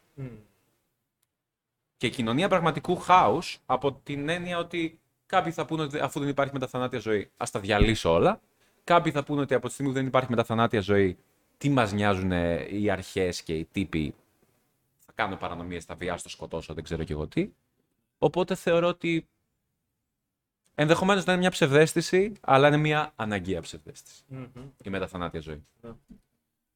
Μια μορφή ελέγχου, έτσι, ίσως. Σου λέω ότι ναι, με μην κάνεις πολλά πράγματα γιατί ξέρεις μπορεί να μην σε βρω σήμερα, αλλά όταν θα κλείσει τα μάτια σου και θα πας στον αιώνιο ύπνο, εκεί θα σε βρω σίγουρα, ας πούμε. Ναι, αλλά αυτός ο κριτής δεν μπορεί να είναι μια ψυχή που απλά ζούσε παλιά και τώρα απλά την έχουμε θεοποιήσει, ας πούμε. Δηλαδή, κάποιοι λένε για θεούς, ακόμα και του 12 Θεού, ότι, υπήρχαν, ότι μερικοί από αυτούς υπήρξαν, ας πούμε. Θεό Διόνυσο ότι υπήρχε, ας πούμε. Ή ο Δία και αυτά όλα. Ξέρουμε ότι υπήρχαν μια εξέλιξη, μια θρησκεία έγινε μια άλλη και όλα αυτά. Αλλά μπορούμε να πούμε ότι υπήρξε. Α πούμε, ο Δίας ερχόταν μέσα, λέει, στους ανθρώπους, έπαιρνε τη μορφή ανθρώπων ή έμπαινε μέσα τους. Γινότανε. Ε, έπαιρνε το σώμα τους. Ήταν μια ψυχή του Θεού που έπαιρνε το σώμα των θνητών. Μπορούμε να πούμε δηλαδή ότι οι Θεοί είναι ψυχές. Δεν νομίζω ότι, ότι οι θεοί είναι, είναι ψυχές. Εγώ πώς ορίζω τον Θεό; Γιατί τη σημερινή, στη σημερινή ημέρα, ρε παιδί μου, πολλοί άνθρωποι βάζουν ανθρωπομορφικά χαρακτηριστικά σε έναν Θεό. Ο Θεός ότι θα ζηλέψει π.χ. ο Δίας. Ή ότι ο Θεός θα σε κρίνει επειδή δεν πιστεύεις, ε, επειδή δεν είσαι χριστιανός ή επειδή δεν είσαι μουσουλμάνος. Πιστεύω ότι ένα τέτοιο είναι ανώτερο από αυτού του είδους της μικρότητας. Πιστεύω ότι αν πραγματικά υπήρχε Θεός και εσύ έζησες τη ζωή σου ενάρετα, δεν σκότωσες, δεν έκλεψες, ε, βοηθούσες τον συνάνθρωπό σου, δεν θα τον νιάξεις τον Θεό άμα είσαι μουσουλμάνος, χριστιανός ή Ινδουιστής. Το νοιάζει που ήσουν ένας ενάρετος άνθρωπος. Εδώ εγώ το πιστεύω αυτό και είμαι ένα ε, εσφαλμένο. Πόσο μάλλον είναι ανώτερο. Δεν πιστεύω ότι ο Θεός καταφεύγει σε αυτές τις, ε, τις μικρότητες. Λέω ότι αν ο Θεός είναι κάτι σαν ψυχή ή αν όχι. Δηλαδή, οι χριστιανοί λένε το Άγιο Πνεύμα, ας πούμε. Λένε το πνεύμα. Ψυχή, πνεύμα. Μπορεί να μπει μέσα σε έναν άνθρωπο ή να φωτίσει. Ε, οι χριστιανοί λένε ότι κάποια στιγμή μαζεύτηκαν οι, οι Απόστολοι και τους φώτισε να μάθουν πολλές γλώσσες, ξέρω εγώ. Υπάρχει πιθανότητα να συσχετίσουμε ότι το σώμα μας είναι ένα δοχείο και μπορεί να έρθει κάποιος μέσα, η ψυχή ή κάποιο άλλο όν, όπως μια θεότητα. Ή και αν, και αν συμβαίνει αυτό, ο Θεός είναι μια ψυχή. Ή μπορούμε να πούμε ότι είναι κάτι ξεχωριστό τελείως. Ε, Πώς το σκέφτεσαι εσύ δηλαδή, γιατί κα, καταλαβαίνεις πώς το λέω. Ναι, ναι, καταλαβαίνω. Είναι τελείως διαφορετικό ή είναι κάτι. ή είναι, έχουν ομοιότητες διαφορές, πώς το σκέφτεσαι; Πιστεύω ότι σε αυτές τις περιπτώσεις οι άνθρωποι φτιάξαν την ψυχή και ορίσαν την ψυχή για να δικαιολογήσουν κάποια πράγματα τα οποία δεν μπορούσαν να τα, να τα δικαιολογήσουν Ναι. αλλιώς. Ε, εμένα μου φαίνεται μια τέλεια δικαιολογία σε πολλές περιπτώσεις. Το ότι δεν ήξερα τι έκανα, κάποιος με είχε κυριεύσει, είναι η τέλεια δικαιολογία. Δουλεύει παντού. Έτσι. Ε, αλλά αυτά τα κάνουν στο Harry Potter. Στην πραγματικότητα δεν νομίζω ότι υφίστατο όλα αυτά. Ε, Επίσης, αυτό που είπες με τους Αποστόλους ότι ξαφνικά τους φώτισε το θείο φως και μάθαν να γράφουν οι άνθρωποι οι οποίοι ήταν Εβραίοι, ψαράδες και γράψανε ξαφνικά στα ελληνικά. Κάτι δεν μου κολλάει σε όλο αυτό και σίγουρα δεν είναι το. Για μένα, σίγουρα δεν είναι το Άγιο Πνεύμα. Υπάρχει κάποια πολύ πιο περίπλοκη εξήγηση η οποία χάθηκε μέσα στο χρόνο και εμείς το μεταφράσαμε σαν πνεύμα και σαν ψυχή και σαν δεν ξέρω και εγώ τι. Ε, πρόσφατα είδα μια εκπομπή που έλεγε για το πώς υπάρχουν συστήματα εκμάθησης ξένων γλωσσών και σε θρησκευτικό επίπεδο από ανθρώπους που κάνουν ιεραποστολές, αλλά και για τους στρατιωτικούς του... της Αμερικής. Αχα. Έχουν σύστημα προ- για να μάθουν γλώσσες. Οπότε υπάρχει δυνατότητα να μάθεις γρήγορα μια γλώσσα. Ωραία, το κρατάμε αυτό, υπάρχει. Ε, άμα θέλει κάποιος να το κάνει για εκδρομή και αυτά, υπάρχουν συστήματα. Εντάξει. Ε, ας πάμε τώρα, ας περάσουμε λίγο και στο πιο παρόν, έτσι, στο τι ζούμε τώρα. Ε, ποια πιστεύεις ότι είναι η σχέση που έχουν οι άνθρωποι με αυτό που αποκαλούμε ψυχή, ας πούμε; Ο καθένας όπως το αισθάνεται την ψυχή του. Πώς τους βλέπεις, δηλαδή νιώθεις ότι οι άνθρωποι ε, γνωρίζουν το βαθύτερο εαυτό τους, είναι σε σύγκρουση. Ε, ποια είναι η κατάσταση σήμερα στην Ελλάδα, ας το πούμε και αυτό. Σήμερα έχουμε 18 του Ιανουαρίου 2023, έτσι. Τοποθετούμαστε στο κέντρο της Θεσσαλονίκης. Έχεις ζήσει στη Θεσσαλονίκη, έχεις ζήσει και σε άλλα μέρη. Έχεις ταξιδέψει πάρα πολύ. Έχεις δει πάρα πολλές κουλτούρες. Έχεις βιώσει και πολλές κουλτούρες έτσι. Δηλαδή, όχι μόνο να τις δεις με τα μάτια, αλλά να μπεις και μέσα, να γίνεις κομμάτι αυτό έτσι. Και δεν ξέρω, θα, εγώ θα το πω λίγο γενικά, ό,τι θες να πεις εσύ πιο, πιο ειδικό έτσι. Έχεις περάσει και από άλλα μονοπάτια, έχεις περπατήσει και άλλους δρόμους. Ε, Ξαναγύρισες τώρα πίσω από εκεί που ξεκίνησες. Αλλαγμένος, σίγουρα έτσι, έχεις μάθει καινούργια πράγματα και μπορείς να δεις ίσως πιο αντικειμενικά κάποια πράγματα που εμείς, επειδή ζούμε μέσα στη, σε αυτή τη χώρα, δεν είναι τόσο εύκολο για μα να τα καταλάβουμε.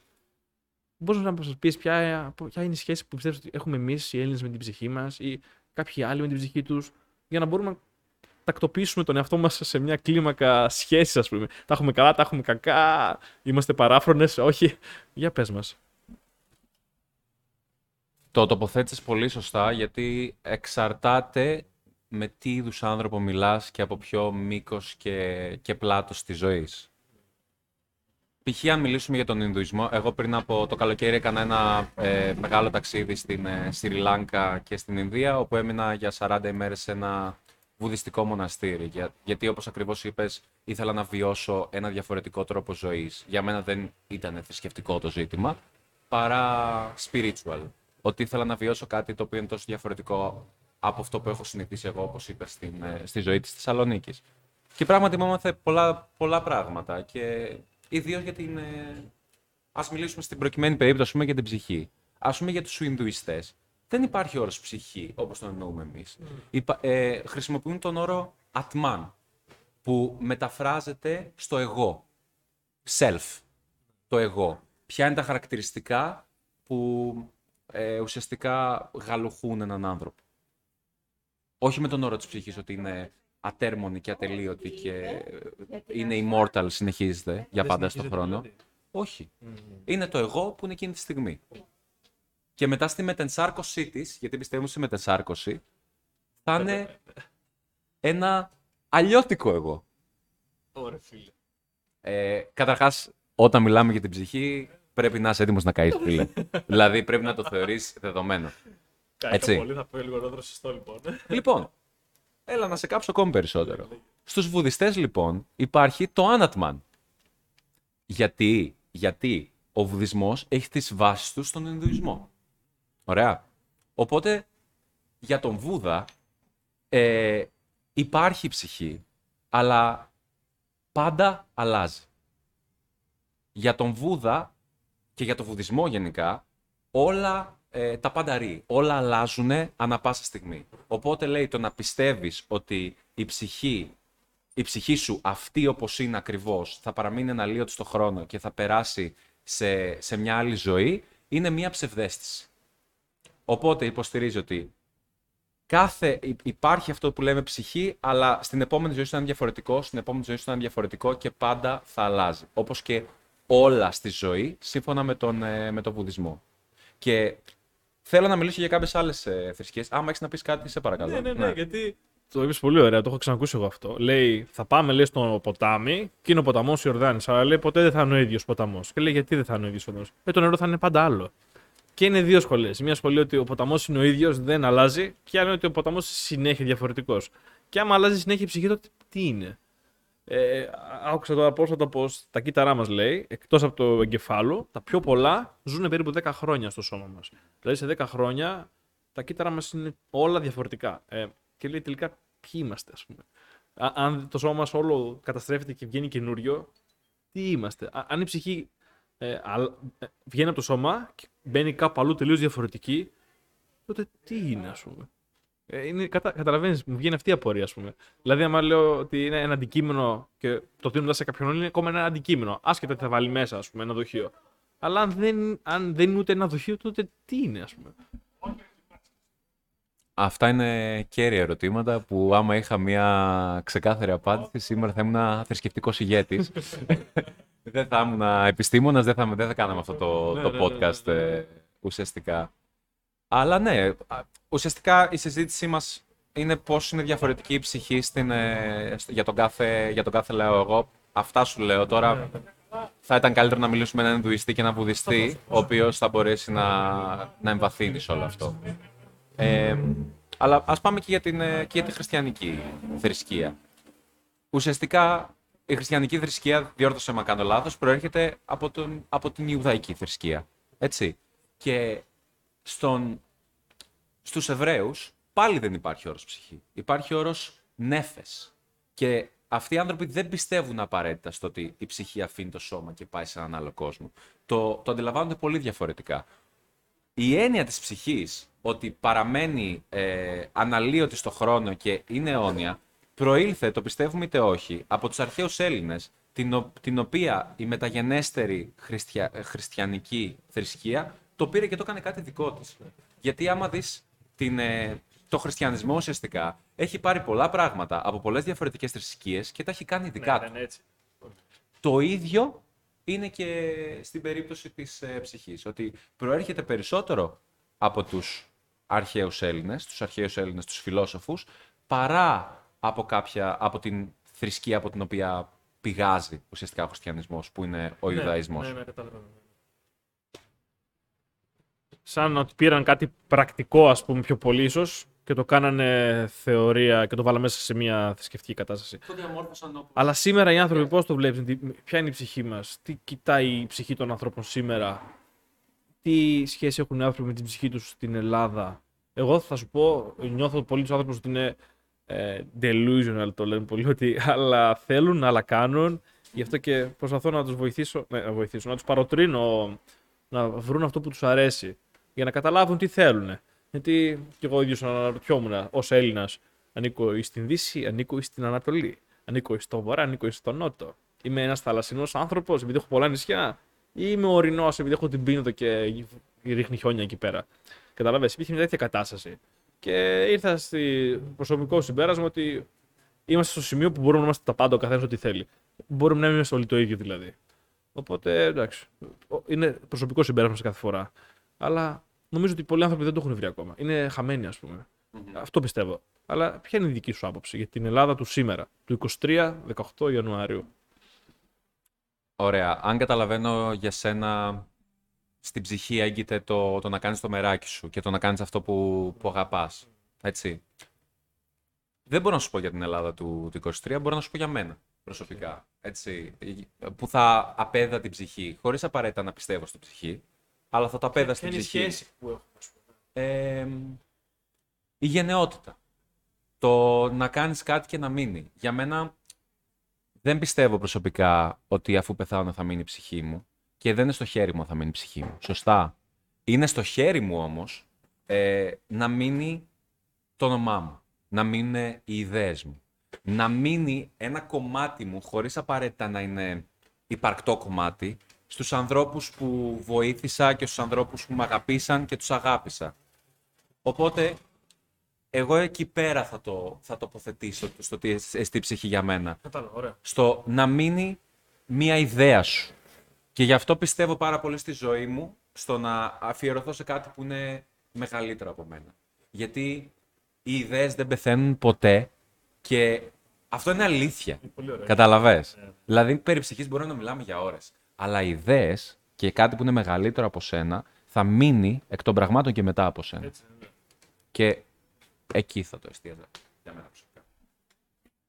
Εγώ δεν νομίζω ότι υπάρχουν άνθρωποι με πολύ μεγάλες ιδέες σήμερα. Δεν ξέρω, νιώθω μια νέκρα σε αυτό το κομμάτι. Δηλαδή, κάποιος έλεγε ότι για να πας πολύ καλά χρειάζεται έναν πολύ καλό στρατιωτικό και έναν πολύ καλό ιδεολόγο. Και λέω ότι αυτό ήταν ο, ο, ο Αλέκτρος με τον ε, Αριστοτέλη. Αλλά αυτό νομίζω πως στην Ελλάδα του σήμερα είναι κάπως. Ε, μας λείπει αυτό. Ακόμα και στα πανεπιστήμια θα έλεγα ότι λείπει. Δεν υπάρχει πολύ καλή προσφορά ούτε στρατηγικής ούτε ιδεολογίας. Ε, έχουμε ένα πρόβλημα. Και εγώ προσωπικά πολλές λίγες φορές κατάφερα να βρω ένα καλό συνδυασμό για να λειτουργήσω. Εσύ με τι τέτοιους συνδυασμούς, ας πούμε, καταφέρνεις να λειτουργήσει το, το εγώ σου, την ψυχή σου, πώς καταφέρνεις να δωρήσεις πράγματα σε ανθρώπους που αγαπάς, πώς το σκέφτεσαι αυτό; Κοίτα. ουσιαστικά τη σήμερα ημέρα την, ε, την ψυχή μας, αν θες, το, την ιδεολογία, τα πιστεύω, τις αξίες, την έχει αντικαταστήσει ο καπιταλισμός, ρε φίλε. Την έχουν αντικαταστήσει τα λεφτά. Όλα γυρνάνε γύρω από τα λεφτά. Ε, τώρα δεν ξέρω αν είναι, άμα είναι δόκιμο και σχετικό. Θα, είδα ένα άρθρο της προάλλες, ας πούμε, και που λέει μία τύπησα, μία κοπέλα ξέρω εγώ, παράτησε τη δουλειά της και βγάζει 100 χιλιάρικα το χρόνο από το OnlyFans και μπράβο της. και λέω ρε φίλε, μπράβο της, αλήθεια, αυτό το μήνυμα δίνεις στην κοινωνία, αυτό το μήνυμα δίνεις στα νέα κορίτσια, ότι δεν έχει σημασία τι κάνεις. Πουλάς την ψυχή σου, πουλάς το, το τι σε κάνει ξεχωριστό, πουλάς τα ιδανικά σου για τα λεφτά και αυτό είναι, σου δίνω συγχαρητήρια εγώ γι' αυτό. Ναι. Δεν μπορώ να το καταλάβω. Δηλαδή, να κάνει η κοπέλα ό,τι θέλει έτσι. Αλλά μην μου το πλασάρεις ως κάτι ιδανικό.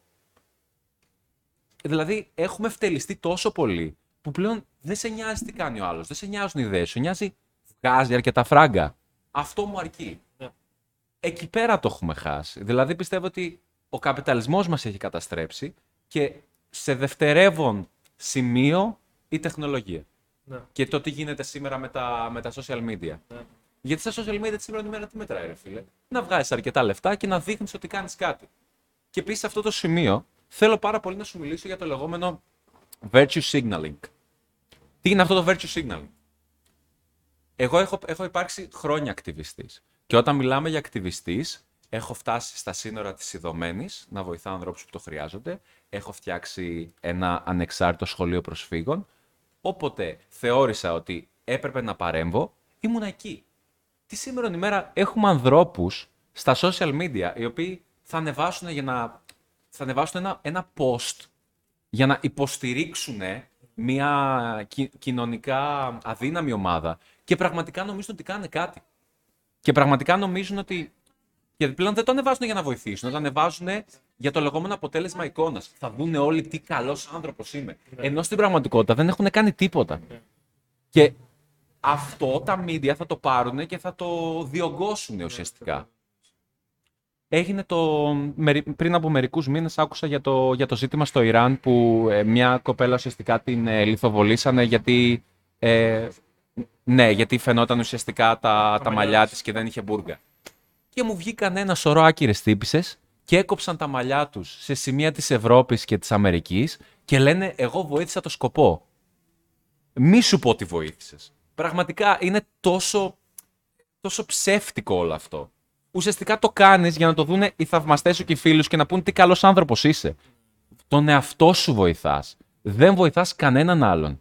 Και αυτό είναι το virtue signaling που πλέον υπάρχει παντού. παντού. Όλοι το κάνουμε, λίγο ή πολύ. Τουλάχιστον εγώ είμαι συνειδητοποιημένος να το κάνω. Καταλαβες. Δεν θεωρώ ότι όταν κάνω ένα post για να υποστηρίξω μια κοινωνική ομάδα, ότι βοηθάω αυτή την κοινωνική ομάδα. Τίποτα δεν κάνω. Θα βοηθήσω αυτή την κοινωνική ομάδα άμα πήγαινα εκεί πέρα και ήμουν εκεί και ήμουν δίπλα τους και τους βοηθούσα στις ανάγκες τους. Τώρα απλά κορυδεύω πρώτα απ' όλα τον εαυτό μου και μετά το κοινό μου ουσιαστικά.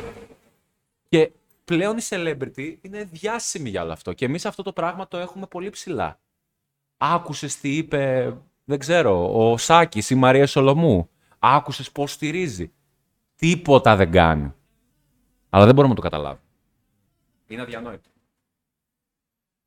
Έτσι είναι. Η αλήθεια είναι τοποθετούμαστε εύκολα στο διαδίκτυο και δεν μπορούμε να πάρουμε τη ζωή μας, ε, θα έλεγα τη ζωή μας, το σώμα μας, στην κυριαρχία μας και να κάνουμε πράξεις. Δηλαδή, αυτό που λέω ότι σε παθιάζει κάτι δεν είναι να παθιαστείς και να πληκτρολογήσεις κάτι, να χτυπήσεις ένα τατούι, να κόψεις τα μαλλιά σου, ας πούμε. Εντάξει. Ε, είναι να, να, βο- να κάνεις πραγματικά κάτι. Δηλαδή, ο άνθρωπος που πονάει, να πας εκεί και να μην πονάει πια. Ξέρω, εγώ. να κάνεις τον πόνο του ελαφρύτερο. Όπως λες και εσύ, ήσουν παρόν στην ειδωμένη. Ε, Δημιούργησες ένα λειτουργικό σχολείο. Δεν έκανες ένα post στο facebook ένα, την ελληνική αλφαβήτα, ξέρω εγώ, για Σύριους. Όχι, πήγες εκεί και τους είπες, παιδιά, αυτή είναι η πρώτη τάξη, την δεύτερα τάξη. Ναι, για πες μας. Γιατί το ένιωσα, ρε φίλε. Αυτό που λες εκεί πέρα που μπορεί να, μπορεί να, να εντάξουμε την ψυχή μέσα μας. Είναι ότι το ένιωσα. Και άμα το νιώσεις κάτι, ε, πρέπει να το κάνεις, ρε παιδί μου, μετά. Δεν, δεν έχει νόημα, κατάλαβες. Δηλαδή, Ε, εμένα όλη η ιστορία μου αυτή άρχισε όταν ε, ουσιαστικά είδα ένα νεκρό παιδάκι να κοίταται στις ε, ακτές της Μεσογείου. Ήταν 4 χρονών. Αιλάν, ίσω έχεις ακούσει την ιστορία του. Και εγώ δούλευα χρόνια σε παιδική κατασκήνωση, ρε παιδί μου. Το είδες με τα μάτια σου εικόνα; Ε, το είδα στο... στην τηλεόραση. Άρα Έτσι. ήσουν και εσύ ένα θύμα. Το είδα στη τηλεόραση, ναι. Αλλά κοίτα. Θα μπορούσα πολύ απλά να γράψω ένα δακρύβρεχτο post, να στεναχωρηθώ μια ημέρα και να πάμε παρακάτω μετά με τη ζωή μας. Εμένα αυτό με συγκλώνησε, ρε φίλε. Και δεν θα... η ψυχούλα μου, ας το πούμε έτσι, δεν με άφηνε ήσυχο το βράδυ. Κατάλαβες. Άμα δεν έκανα κάτι, αλλιώς θεωρώ τον εαυτό μου υποκριτή, ρε παιδί μου. Ότι λέω ψέματα στον εαυτό μου. Ναι, ναι. Αλλά τη σήμερα ημέρα αυτό είναι. Και δεν με νοιάζει που το κάνουνε. Με νοιάζει που είναι. Όχι με νοιάζει, με εκνευρίζει Που δεν καταλαβαίνω. που είναι τόσο κοινωνικά αποδεκτό. Μμ. Με εκνευρίζει που είναι τόσο κοινωνικά αποδεκτό όλα αυτά. Ναι, ναι, Και ναι. πραγματικά ο κόσμος πιστεύει ότι αυτοί οι άνθρωποι βοηθάνε με κάποιο τρόπο. Ναι, ναι, ναι. Είναι πραγματικά εκνευριστικό. Ε, σκέψου ότι πριν κάποια χρόνια στην Ελλάδα υπήρχαν χαρτιά που σου λέγανε ότι Α, εσύ πιστεύεις σε αυτά τα ιδεώδη. Ναι, ναι, ναι, τα πιστεύω. Και ήταν ένα χαρτί. Ναι. Έχουμε καταλήξει κάπως έτσι. Ε, ο τείχος σου έχει κάτι για αυτό το θέμα; Α, έχει. Έχει ο τείχος σου κάτι για αυτό το θέμα; Έχει. Και έχουμε καταλήξει να αυτό, αυτοτοποθετούμαστε διαδικτυακά, χωρίς πολλά πολλά ίσως ρίσκα. Αλλά θέλω να πω ότι εγώ το βλέπω λίγο έτσι. Δηλαδή είναι μια μεταξέλιξη του, ε, του χαρτιού ότι συμφωνώ με αυτό το καθεστώς έχει καταλήξει να είναι διαδικτυακό. Δηλαδή υπήρχαν άνθρωποι που κυνη, τους κυνηγούσε το κράτος, οι, οι νόμοι, επειδή κάνανε διαδικτυακές τοποθετήσεις. Δηλαδή είναι λίγο. έχει ξεφύγει αυτό. Και με την ελευθερία του διαδικτύου. Εντάξει, αυτό είναι, ξεφεύγει πολύ νομίζω, αλλά το λέει η ψυχούλα σου αυτό, ότι η ψυχή παίρνει θέση εκεί πέρα και θα σου πω κάτι. Ε, εγώ καταλαβαίνω ότι αυτοί οι άνθρωποι ζουν μέσα από αυτό. τι- Τις, α- απλά να δημοσιεύουν ή τοποθετούνται, αλλά θα τους πω ότι θα νιώσουν πολύ καλύτερα αν πάρουν τη δική σου θέση. Δηλαδή, μπορεί αυτοί να το νιώθουν πραγματικά, αλλά να φοβούνται ή να έχουν μια μικρή ψυχή που ακόμα είναι μικρή και νέα και δεν ξέρει τι να κάνει. Καλύτερα να μπει εκεί μέσα, να, να περπατήσει αυτόν τον δρόμο. Να κάνει κάτι πιο ένεργο. Να πάρει το σώμα και να κάνει πράγματα. Να πάει στο σημείο που υπάρχει πόνος και να τον μοιραστεί και όχι απλά να το παίξει στο facebook ας πούμε, στο ίντερνετ. Νομίζω ότι θα είναι καλύτερο για την ψυχή των ανθρώπων αυτών. Ε, όχι των αυτών που ταλαιπωρούνται, των ανθρώπων όμως που θέλουν να κάνουν πράγματα. Καταλαβαίνω σας το λέω. Σαν συμβολή το νιώθω, ότι καταλαβαίνω το, την οργή σου, ας πούμε, είναι αληθινό αυτό. Ότι πολλοί πονάνε και κανείς δεν πράττει, ας πούμε. Α, νιώθουμε κι εμείς τον πόνο, αλλά εντάξει ρε bro, έλα να βοηθήσεις, ας πούμε. Έτσι. Και είναι μια συμβολή που μπορούμε να δώσουμε ότι αν η ψυχή σου λέει να κάνεις κάτι, κάτω και με το σώμα, ρε, εσύ. Ακριβώς. Μην είσαι ιδεολόγος. Ε, πολύ σημαντική συμβουλή. Γιατί αυτό, άμα είναι κάτι μέσα σου που, που πηγάζει και βράζει, ε, άστο. Άστο να χορτάσει. Βρες ότι αγαπάς και άστο να σε διαλύσει, ρε παιδί. Ναι. μου. Πώς να σου το πω. Εγώ με αυτής της άποψης και γι' αυτό πορεύομαι στη ζωή μου και γι' αυτό πιστεύω ότι κάποια πράγματα που έχω καταφέρει στη ζωή μου τα έχω κάνει αυτό γιατί το έλεγε η ψυχούλα μου ή το μυαλό μου, σύμφωνα με τους επιστήμονες, και το άφησα να με παρασύρει ουσιαστικά. Και εκεί πιστεύω ότι, ότι ζει. Την, αρ- τη στιγμή που αρχίζεις να, να κινδυνεύεις, τη στιγμή που η ψυχούλα σου αρχίζει να τρίζει, εκεί πέρα είναι που πραγματικά αρχίζεις να ζεις. Αλλά οι περισσότεροι άνθρωποι δυστυχώς δεν το καταλαβαίνουν αυτό. Και δεν το καταλαβαίνουν γιατί άμα δεν ζήσει κάτι, δεν μπορείς ποτέ να το καταλάβεις. Οπότε είναι, είναι αυτός ο, ο, ο φαύλος κύκλος. Ουσιαστικά ότι αν δεν ζήσει κάτι, πώς θα το νιώσεις, έτσι. Και προσωπικά για μένα αυτό που λες για την ψυχή μου. Η ψυχή μου δεν είμαι σίγουρος τι θα, τι θα γίνει μετά. Αλλά οι ιδέες μου μπορούν να πάνε παρακάτω. Ξέρω ότι τα λεφτά που θα βγάλω, το πόσοι θα με συμπαθούν στο, ή πόσους φίλους θα έχω στο facebook ή πόσοι θα με συμπαθούν στην κοινωνία, δεν λέει κάτι στο, στο big picture of things. Και είμαι πολύ big picture guy. Δεν μπορώ τις- το μικρό, δεν το μπορώ. Δηλαδή, πολλές φορές θα μου πούν οι φίλοι μου για, μι- για συζητήσεις, για κοτσομπολιά κλπ. Τα οποία αυτά τα θέματα θέλω να τους καταλάβω, αλλά δεν μπορώ, δεν μ' αγγίζουν. Καταλαβες. Κοιτάω πάντα τη μεγάλη εικόνα. Και για μένα η μεγάλη εικόνα είναι να κάνω κάτι το οποίο θα μείνει μετά το θάνατό μου. Και αυτά είναι οι ιδέες σου, να, να επηρεάσεις ανθρώπους. Αλλά αυτό είναι, είναι κάτι το οποίο πραγματικά πιστεύω ότι δεν μπορεί να το κάνει ο καθένας. Όσο και να παίζει πάρα πολύ στα motivation video ότι όλοι είμαστε ξεχωριστοί και όλοι θα φτάσουμε ψηλά, άμα το πιστεύουμε αρκετά, δεν θεωρώ ότι, ότι ισχύει αυτό. Γιατί πρέπει να το, να το λέει η ψυχούλα σου και να είσαι πρόθυμος να φτάσεις στα άκρα. Ναι, ναι. Και οι άνθρωποι σήμερα δεν είναι πρόθυμοι να φτάσουν στα άκρα. Είναι άνετοι με το να κάθονται πίσω από μια οθόνη και να μοιράζονται τις απόψεις τους. Σπάμε τη ζώνη άνεσης, δεν σταματάμε πουθενά, ακούμε την ψυχή μας. Έτσι, όσο μπορούμε, παιδιά. Και στο μέλλον, τώρα, Χαράλαμπε, λες ότι οι ιδέες είναι αυτό που θέλεις εσύ να, να αφήσεις ο- όταν θα κλείσεις τα μάτια σου. Πώς σχεδιάζεις να μείνουν αυτές οι ιδέες σου στο αύριο; Εγώ πολλές φορές είχα σκεφτεί στον, για τον εαυτό μου ε, να κάνω μια βιογραφία. Μετά ξενέρωσα, άρχισα να κάνω άλλα πράγματα, άλλα πράγματα. Και καθώς ε, σκεφτόμουν συνέχεια, δημιουργούσα σημειώσεις και τέτοια. Ε, ακόμα δεν έχω συγκε- είμαι, να είμαι σίγουρος πώς θα αφήσω πράγματα.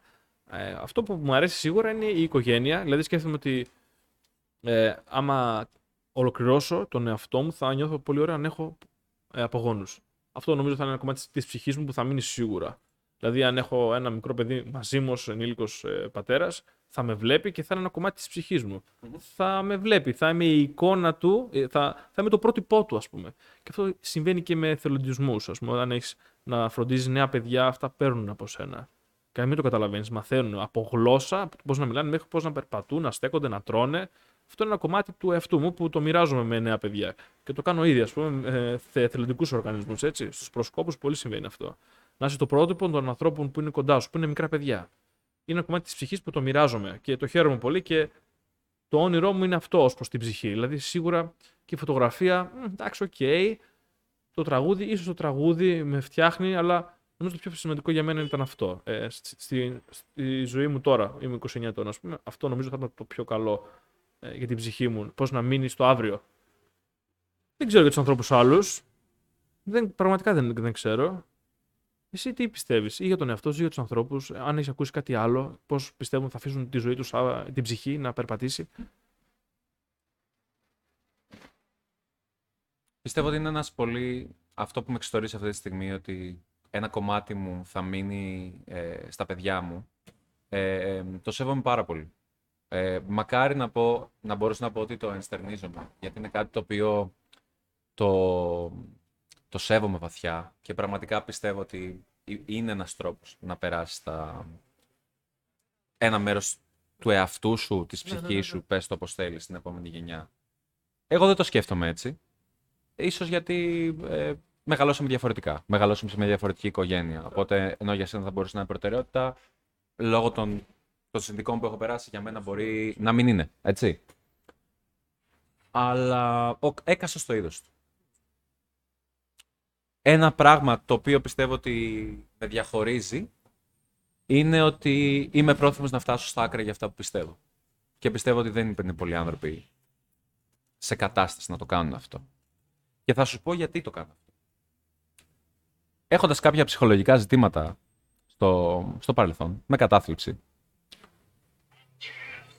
έρχεσαι και είσαι πολύ συνυφασμένος, ακόμα θα το πω και φίλος, με το θάνατο. Και όταν θέλεις να κάνεις κάτι το οποίο είναι γενναίο, Μια κλίση τώρα. Αυτό που ακούμε τώρα, αν φτάνει στο μικρόφωνο μας, είναι τραγούδι από τον ξάδελφό μου, ο οποίος είναι στη Θήβα. Ο Βασίλης Στεφανόπουλος και είναι τραγουδιστής. Ε, συγκεκριμένα παίζει πιάνο και ηλεκτρική κιθάρα. Εντάξει, είχα μια κλίση, θα την δούμε μετά. έγινε και η διαφήμιση, Συγγνώμη, ναι. μια χαρά. Συνέχισε. Λοιπόν, όταν θέλεις να κάνεις κάτι το οποίο είναι, είναι παράτολμο, είναι επικίνδυνο, τι είναι αυτό που μπαίνει, που θεωρείς, μπροστά; Ο φόβος, ενδεχομένως. Ναι. Αυτό που παίρνει, ναι. Που σε σταματάει. Αυτό που σε κάνει. Τι σε σταματάει, ναι, τι σε κάνει να Δεν σταματήσει. ξέρεις. Ε, Το άγνωστο. ναι, αν θα ζήσεις μετά από αυτό. Ωραία. Ο- Εκεί θέλω να, να καταλήξω.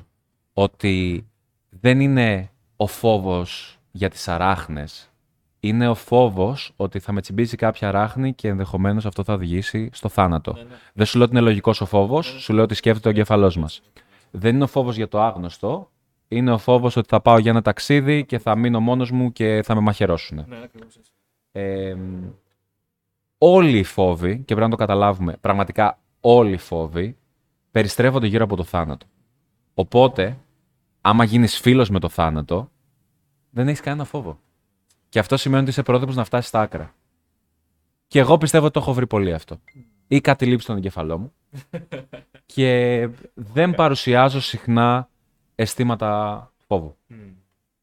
Και αυτό με κάνει άνθρωπο ο οποίος είναι πρόθυμος να πει τις απόψεις του ε, με κάθε κόστος.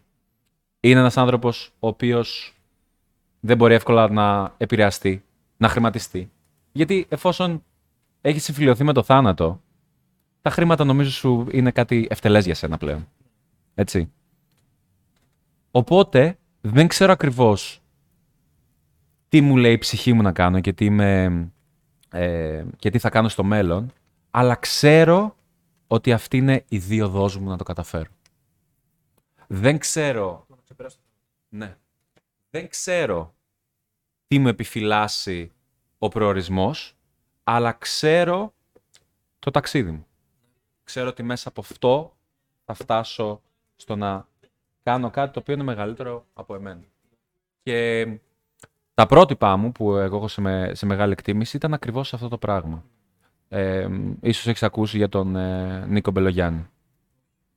Ο Νίκος Μπελογιάννης ήταν ε, κομμουνιστής το 1945, πολέμησε ε, τον τουρκικό ζυγό το 1945, ήταν μέλος του ΣΑΜ, μέλος της Αντίστασης και το, το 1946 που τελείωσε ο πόλεμος ουσιαστικά τον, ε, τον συλλάβανε και τον κατηγόρησαν για προδοσία. Τον ίδιο άνθρωπο... Το τουρκικό ή το γερμανικό; Το γερμανικό, 1940. Τον ίδιο άνθρωπο ο οποίος πολεμούσε πάνω στα βουνά για την ελευθερία μας. Ε, δεν θα πιάσω πολύ τον ελληνικό εμφύλιο. Πιστεύω είναι το, με, το πιο μελανό σημείο της ε, σύγχρονης ιστορίας από αφότερες πλευρές, έτσι. Αλλά ουσιαστικά όταν είπαν, είναι, είναι μια πραγματική συζήτηση και του είπε τότε ο στρατηγός ότι σκέψου και μια φορά τον εαυτό σου. Ε, υπέγραψε μια δήλωση μετανοίας και θα αφαιθείς ελεύθερος και μπορείς να πας με την οικογένειά σου και, την, ε, και τη γυναίκα σου πίσω. Και χαρακτηριστικά είπε αυτή είναι η λογική και ο τρόπος σκέψης στους δικούς σας κόσμου. Η δική μου ψυχή δεν μου το επιτρέπει να κάνω αυτό. Είμαι πρόθυμος να πεθάνω, αλλά η ιδέα μου να μην είναι αλλιώτη στο χρόνο. Καταλαβες. Ήρθε εκείνο το σημείο που του δόθηκε ευκαιρία για τον υλικό κόσμο να αφήσει την ιδέα του, να αφήσει κάτι μεγαλύτερο από αυτόν. Και αυτός, μαχόμενος στο ίδιο το μυαλό, στην κοινωνία, γιατί κάθε κύτταρο του οργανισμού σου σου λέει θέλω να επιβιώσω, θέλω να επιβιώσω με κάθε κόστος. Και εκεί είναι και ε, αυτό που τον διαχωρίζει από τους υπόλοιπους ανθρώπους. Και εκεί είναι που ελπίζω μία μέρα να διαχωρίσει και εμένα. Ναι. Γιατί ξέρεις ότι πολλοί άνθρωποι λένε πώς έφτασε αυτό να, να θυσιάσει τον, ε, τον εαυτό του, παιδί, πώς ε, έφτασε σημείο ένας άνθρωπος να μπει μπροστά σε, σε πειρά για κάποιον άλλον. Εγώ είμαι σε φάση, φίλο, ότι μακάρι μια μέρα να μου δοθεί αυτή η ευκαιρία. Ναι, ναι, και ξέρεις γιατί. Γιατί θα αποδείξω στον εαυτό μου με αδιάσυστα στοιχεία ότι αυτά δεν λέω αερολογίες, ότι αυτά που λέω τα εννοώ. Αλλά είναι κάτι το οποίο δεν μπορείς να το ξέρεις μέχρι να έρθει η ώρα να το ζήσεις. Και εύχομαι να έρθει αυτή η στιγμή. Εύχομαι να χρειαστεί να, να διακυβεύονται τα, τα, τα ιδανικά μου και εγώ να τα στηρίξω πάση θυσία. Κάτι πολλοί άνθρωποι δεν μπορούν να το καταλάβουν. Και εκεί έγκυται η διαφορά μας. Συμφωνώ πολύ σε όλο αυτό το ταξίδι που μας έκανες τώρα. Είχε πολύ πάθος. Το, το ευχαριστήθηκα. Πιστεύω θα το ευχαριστηθούν όλοι όσοι ακούνε αυτή την εκπομπή. Ε, μου θύμισες πολύ τα συναισθήματα του έρωτα. Έτσι ότι θα μπω μπροστά για να δώσω τη ζωή μου για κάτι άλλο. Και να σου πω και ένα ακόμα, καθώς μίλησες για το θάνατο που φοβόμαστε το θάνατο, ε, καθώς εξελισσόμαστε, υπάρχει ο θάνατος που ρισκάρουμε να πεθάνουμε αλλά να σου πω κάτι, κάθε φορά που εξελισσόμαστε, κάτι μέσα μας πεθαίνει. Δηλαδή, όταν σπάμε τη ζώνη άνεσης, κάτι αφήνουμε πίσω. Θα σου πω ότι μια παλιά πεποίθηση ή μια σκέψη ότι μπορεί να πεθάνουμε, πεθαίνει η ίδια η σκέψη. Δηλαδή, χάνουμε κομμάτια του εαυτού μας και βελτιωνόμαστε. Ε, περνάμε, ξεπερνάμε τον εαυτό μας. Αλλά η κίνηση που μας κάνει να, να ξεπερνάμε αυτά τα εμπόδια είναι αυτό το πάθος και είναι καλό να το βρούμε αυτό. Όπως λες, η ιδέα να δημιουργούμε τα πρότυπά μας, είναι πολύ ωραίο. Αν και έχουμε νομίζω έλλειψη προτύπων. Αλλά πώς θα μπορούσαμε στο μέλλον να δημιουργήσουμε τα σωστά πρότυπα για τους ανθρώπους στο μέλλον; Πιστεύεις ότι μπορεί κάπως η ψυχή αυτή που έχουμε, η ιδέα μας, ε, οι νευροδιαβεβαστές που έχουμε μέσα στον εγκέφαλό μας, να αποκτήσουν μια τεχνολογική υπόσταση, να έχουμε ένα φάντασμα της όπερας σε, σε ένα στικάκι, ας πούμε. Επειδή έχεις ασχοληθεί με αυτά, είναι κάτι πολύ ενδιαφέρον και πιστεύω ότι μπορεί και να έχει γίνει ήδη, δεν ξέρω. Είναι κάτι που πιστεύω ότι μπορεί να γίνει προσωπικά. Έχεις κάποια πληροφορία να μας δώσεις για αυτό το θέμα; Καταρχάς, να καταλήξουμε ότι η ψυχή είναι, είναι περισσότερο μέρος της ε, θρησκεία μας και του Ναι. πολιτισμού μας παρά ε, ε, μπορούμε να έχουμε μια επιστημονική προσέγγιση πάνω σε αυτή. Οπότε δεν θα μιλήσω καν για την ε, περί ψυχής. Θα μιλήσω περί συνειδητότητας. Θα μιλήσω ότι κάποια στιγμή μπορούμε, αυτό που λες, να κατεβάσουμε τα... τους, να κάνουμε download τα, τα data του, του εγκεφάλου μας και να τα, να τα βάλουμε σε κάποιο άλλο on. Είτε αυτό είναι, είτε αυτό είναι ρομπότ, είτε να τα, να τα αποθηκεύσουμε για τις ε, μελλοντικές γενιές. Ε, όπως σου είπα ότι η νευροεπιστήμη είναι μια πολύ σύγχρονη επιστήμη. Οπότε και μιλάμε για 100 δισεκατομμύρια διαφορετικούς ε, νευρώνες και νευροδιαβιβαστές. Οπότε είμαστε πάρα πολύ πίσω σε αυτόν τον τομέα. Σε 500 χρόνια μπορεί. Αλλά σήμερα απέχουμε χιλιόμετρα από να το επιτύχουμε αυτό. Αλλά θεωρητικά πάντα, πιστεύω ότι θεωρητικά ναι, είναι πιθανό ότι κάποια στιγμή η συνειδητότητά μας να μπορεί να μεταφέρεται.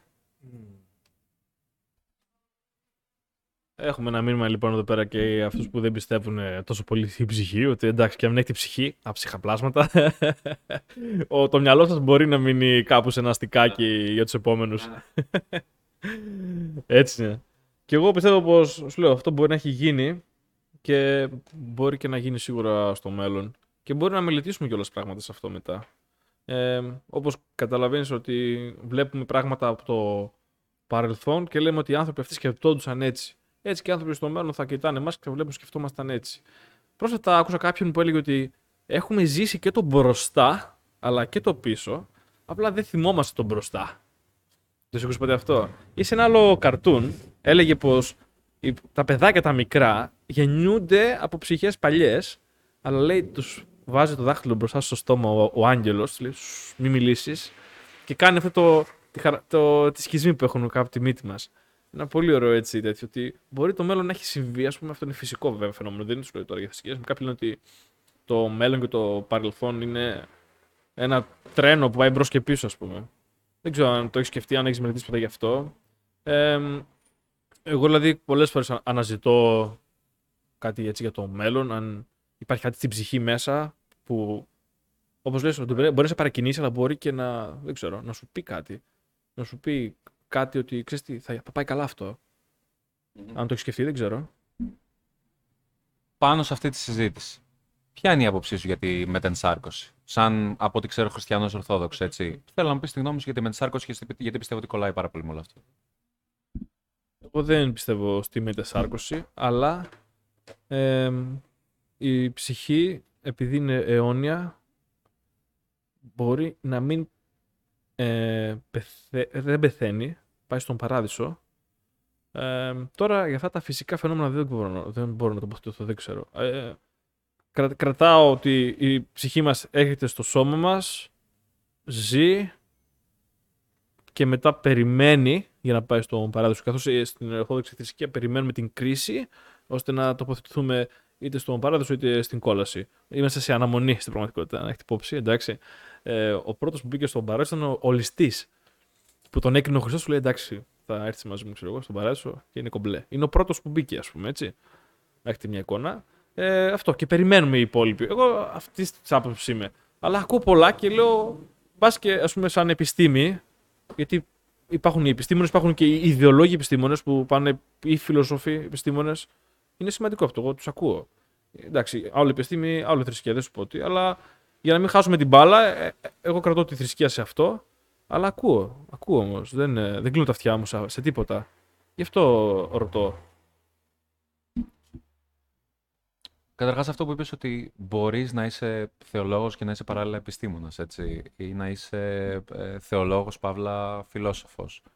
Απλά για να είσαι επιστήμονας δεν πρέπει να έχεις, ε, πώς το λένε, καμία κατεύθυνση ουσιαστικά. Και εγώ σαν επιστήμονας π.χ., σαν συμπεριφοριακός οικονομολόγος, έχω μία υπόθεση, έχω μία θεωρία. Ωραία. Και λέω θέλω να, την, ε, να κάνω ένα πείραμα για να δω αν ισχύει το, το hypothesis μου. Εμένα δεν πρέπει να με πειράζει άμα έχω δίκιο και ισχύει ή άμα έχω άδικο και δεν ισχύει. Γιατί ακόμα και ότι μία υπόθεσή σου δεν είναι σωστή μετά το πείραμα που έκανες, πάλι έχεις βγάλει τα συμπεράσματα που θέλεις. Καταλαβες. Οπότε πιστεύω ότι είναι πολύ δύσκολο κάποιος άνθρωπος ο οποίος είναι μια συγκεκριμένης κατεύθυνσης και ιδεολογίας να είναι παράλληλα επιστήμονας. Όχι ότι δεν γίνεται, απλά ακούς την άποψή του with a grain of salt που λέμε.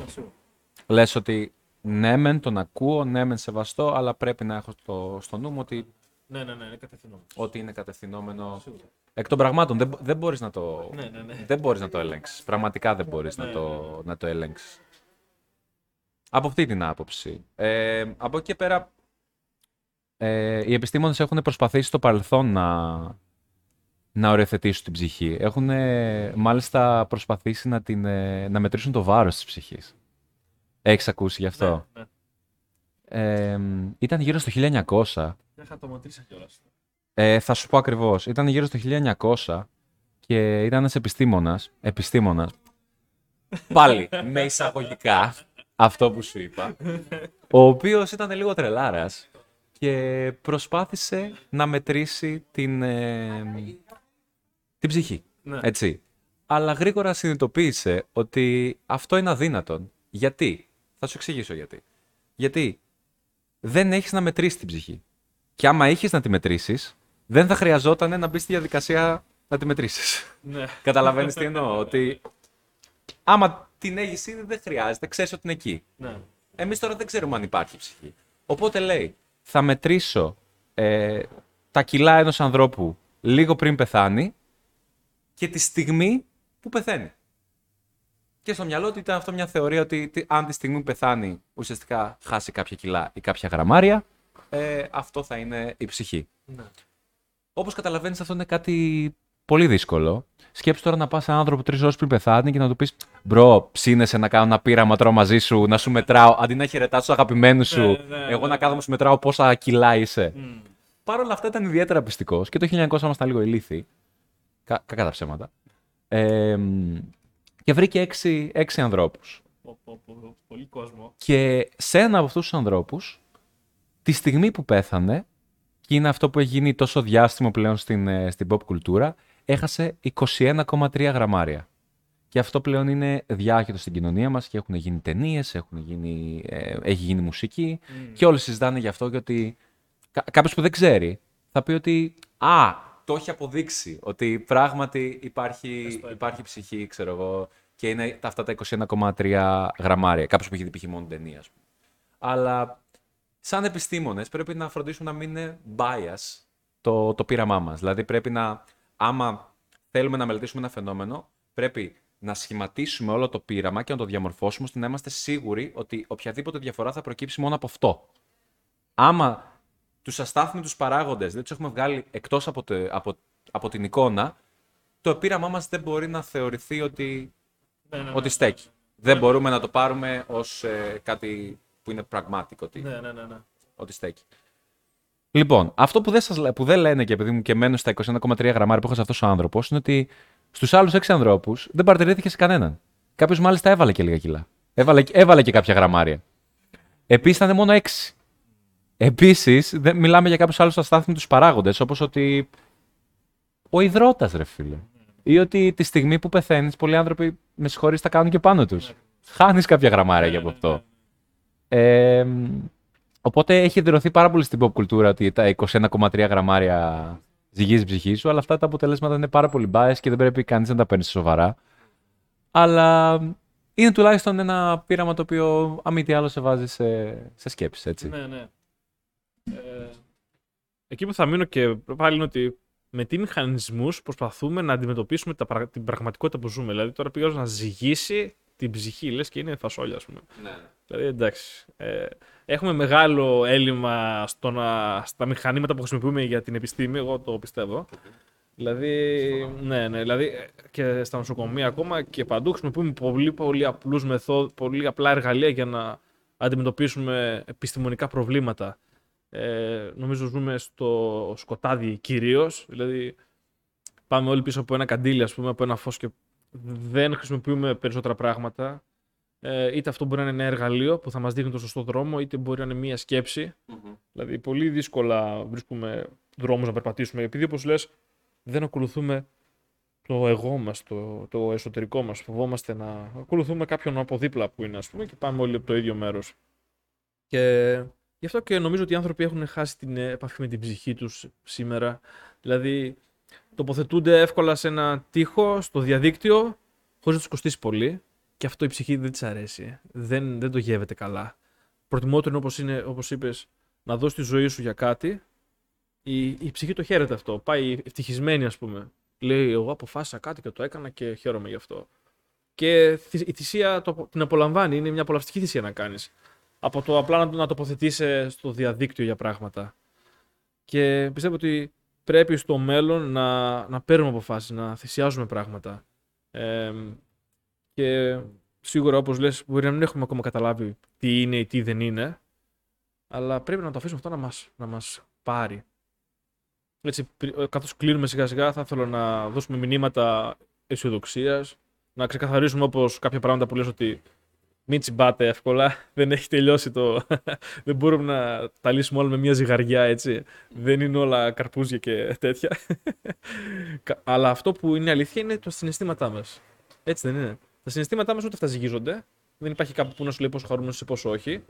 Αλλά πρέπει να τα ακολουθούμε. Εγώ αυτό πιστεύω. Να τα ακολουθούμε και κάθε, κάθε νεκρή αλήθεια που αφήνουμε πίσω μας, γιατί έχουμε στο μυαλό μας αλήθειες. Καθώς ζούμε όμως, κάποιες αλήθειες χάνονται. Δεν υπάρχουν πια. Και αυτός είναι ο θάνατος που φοβόμαστε. Μπορεί να μην πεθαίνει το σώμα μας, αλλά πεθαίνει ένα κομμάτι της παλιάς μας σκέψης. Αλλά δεν πρέπει να το φοβόμαστε αυτό. Είναι καλό. Είναι το λείπασμα για το, για το επόμενο, ίσως. Ε. Πες μας και εσύ κάποια πράγματα έτσι για τους ανθρώπους που ενδιαφέρονται για την ψυχή τους, που ψάχνουν πράγματα, που θέλουν να βρουν τρόπους να εκφραστούν περισσότερο.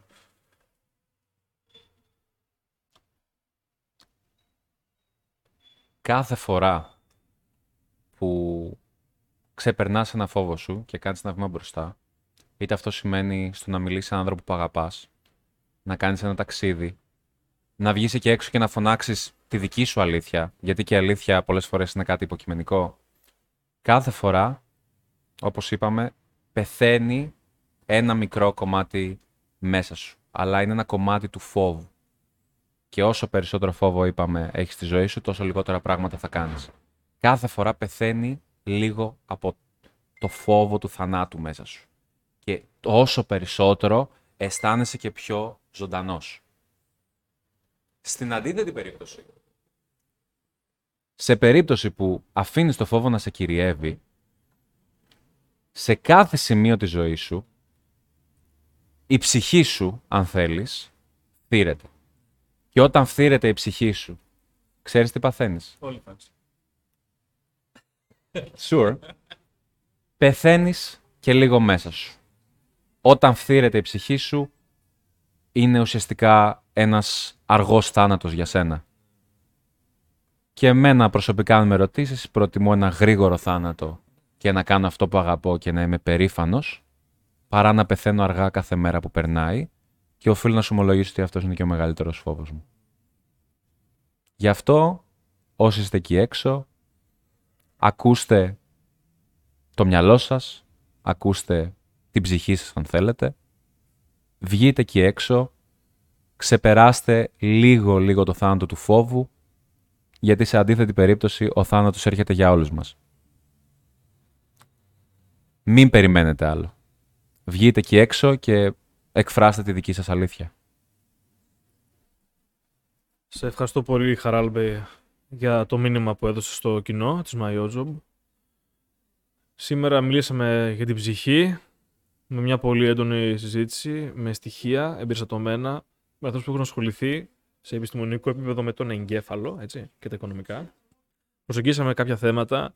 Ε, Ο Χαράλαμπος έχει κάνει ταξίδια, είδε πράγματα από έξω, μας τα αναφέρει πώς ζούμε εδώ. Ελπίζω να είναι ένα χαρούμενο μήνυμα, ένα μήνυμα που θα μας βάλει σε σκέψεις, να πιάσουμε θέματα που έχουμε ξεχάσει να ακουμπήσουμε. Να βρούμε ίσως τις πραγματικές αιτίες κάποιων προβλημάτων που μπορούμε να ζούμε, όπως λες. Ο αργός, αργός θάνατος. Ναι, ο αργός θάνατος. Ε, να πάρουμε πρωτοβουλίες, να δοκιμάσουμε, δεν θα πάθουμε τίποτα. Σας εγγυώμαι, δεν μπορείτε να πεθάνετε με εύκολο τρόπο. Έχουμε ζήσει από πολλά. Κάποτε οι άνθρωποι ζούσαν και από. Ε, Εκτός ότι έχουμε επιβιώσει κάποια από, τον, ε, από την, ε, τον μερία αυτή αρρώστια της πανδημίας, υπάρχουν και άλλους τρόπους που έχουμε επιβιώσει και συνεχίζουμε και δύσκολα είναι ένα... Έχουμε ζούμε σε ένα ωραίο κόσμο νομίζω στη Δύση, έτσι. Καθαρό, λίγη επικοινωνιότητα. Ε, σήμερα μαζί μας είχαμε και ανθρώπους που ήρθαν να μας ακούσουν. Την Κυριακή. Γεια σου Κυριακή. Γεια σου Κυριακή. Είχαμε και σκυλιά, γάτες, τηλεφωνήματα. Είχαμε στράπελα. Σήμερα κάναμε και μια νέα προσφορά. Βάλαμε στο κανάλι μας και το βίντεο. Θα το δούμε πώς θα πάει αυτό. Αλλά χάρηκα πάρα πολύ γιατί αυτή είναι μια ιδέα του Χαράλαμπου να βάλουμε το βίντεο και μου άρεσε και εμένα. Θα το ξανακοιτάξω. Θα γίνουν και άλλες προσπάθειες. Αφήνω ένα κομμάτι του φόβου μου να πεθάνει και συνεχίζω. Χαράλαμπου, για πες. Ξέρεις κάτι, ειδικά στο βίντεο πιστεύω ότι ο ήχος δεν μπορεί να αποδώσει όλη την εικόνα. Και ενώ στην αρχή αρχίσαμε μια συζήτηση στην οποία ήμουνα ψύχρεμος, μετά είδες την ένταση. Εσύ την, την ένιωσες δέκα φορές περισσότερο την ένταση από τους ανθρώπους που με ακούνε, γιατί εσύ με βλέπεις. Και αυτά τα πράγματα αξίζει να αποτυπωθούν στο βίντεο, γιατί καταλαβαίνεις και τον ηρμό της σκέψης μου καλύτερα. Καταλαβαίνεις. Το 70% είναι non-verbal communication, έτσι. Οπότε μπορείς να δεις το πάθος μου περισσότερο στο πώς κινώ τα χέρια μου παρά στη φωνή μου πολλές φορές. Οπότε πιστεύω ότι είναι πολύ χρήσιμο εργαλείο για να περάσουμε το μήνυμα που θέλουμε στους άνθρωπους που μας ακούνε, έτσι. Ναι, ναι, ναι. Είναι όντως 70% είναι η επικοινωνία του σώματος. Βέβαια είναι και 70% μεγαλύτερο το αρχείο. Εντάξει. ε, και αυτό είναι κομμάτι της ψυχής. Πολλοί το λένε ότι και η επικοινωνία καμιά φορά λέει μπουν και με τα μάτια. Δηλαδή δεν ακουμπήσαμε καθόλου κάποια πράγματα που λένε για ότι τηλεπάθηση και τέτοια. Και αυτά είναι κομμάτι της ψυχής ίσως πολύ πιο χαόδη, πιο περίπλοκα, πολύ πιο μη αληθινά ίσως θα λέγαμε, εντάξει. Αν και πάλι υπάρχουν παραδείγματα έτσι, σίγουρα, που, τα οποία μπορούμε να πούμε εύκολα ότι είναι κάπως μάλλον παραμύθια έτσι. Δεν νομίζω ότι υπάρχει κάτι άλλο που πέρα από το ότι μάλλον η ψυχή δεν αντικειμενικά δεν την έχουμε βρει να υπάρχει ακόμα. Α υποθέσουμε ότι υπάρχει, αλλά μην του δώσουμε και τρελές υπο, υποστάσεις. Έτσι δεν είναι. Να το ξεκαθαρίσουμε λίγο αυτό. Δηλαδή, φαντάσματα τέτοια, δηλαδή, να το ξεκαθαρίσουμε λίγο αυτό. Θεωρώ ότι ε, χρειάζεται να μείνουμε εδώ, γιατί αν μιλήσουμε περί τηλεπάθειας, περί πνευμάτων κλπ. Ας κάνουμε μια εκπομπή επιστημονικής φαντασίας. Εκεί πέρα θα σου πω ό,τι γουστάρεις Ναι. από τις αγαπημένες μου σειρές και τους αγαπημένους μου συγγραφείς. Ναι. Αλλά πιστεύω ότι το κρατήσαμε εκεί που πρέπει να είναι. Ακριβώς, Ο- Τόσο όσο. Ναι, ναι. Τόσο όσο, έτσι ακριβώς. Ε, χάρηκα πολύ που είχα αυτή την παρέα. Ε, θα χαρώ πολύ να, να σας δω να εξελίσσεστε. Να με βλέπετε και εμένα να, να εξελίσσομαι, να κάνουμε πράγματα στη ζωή μας, να δημιουργούμε νέους στόχους.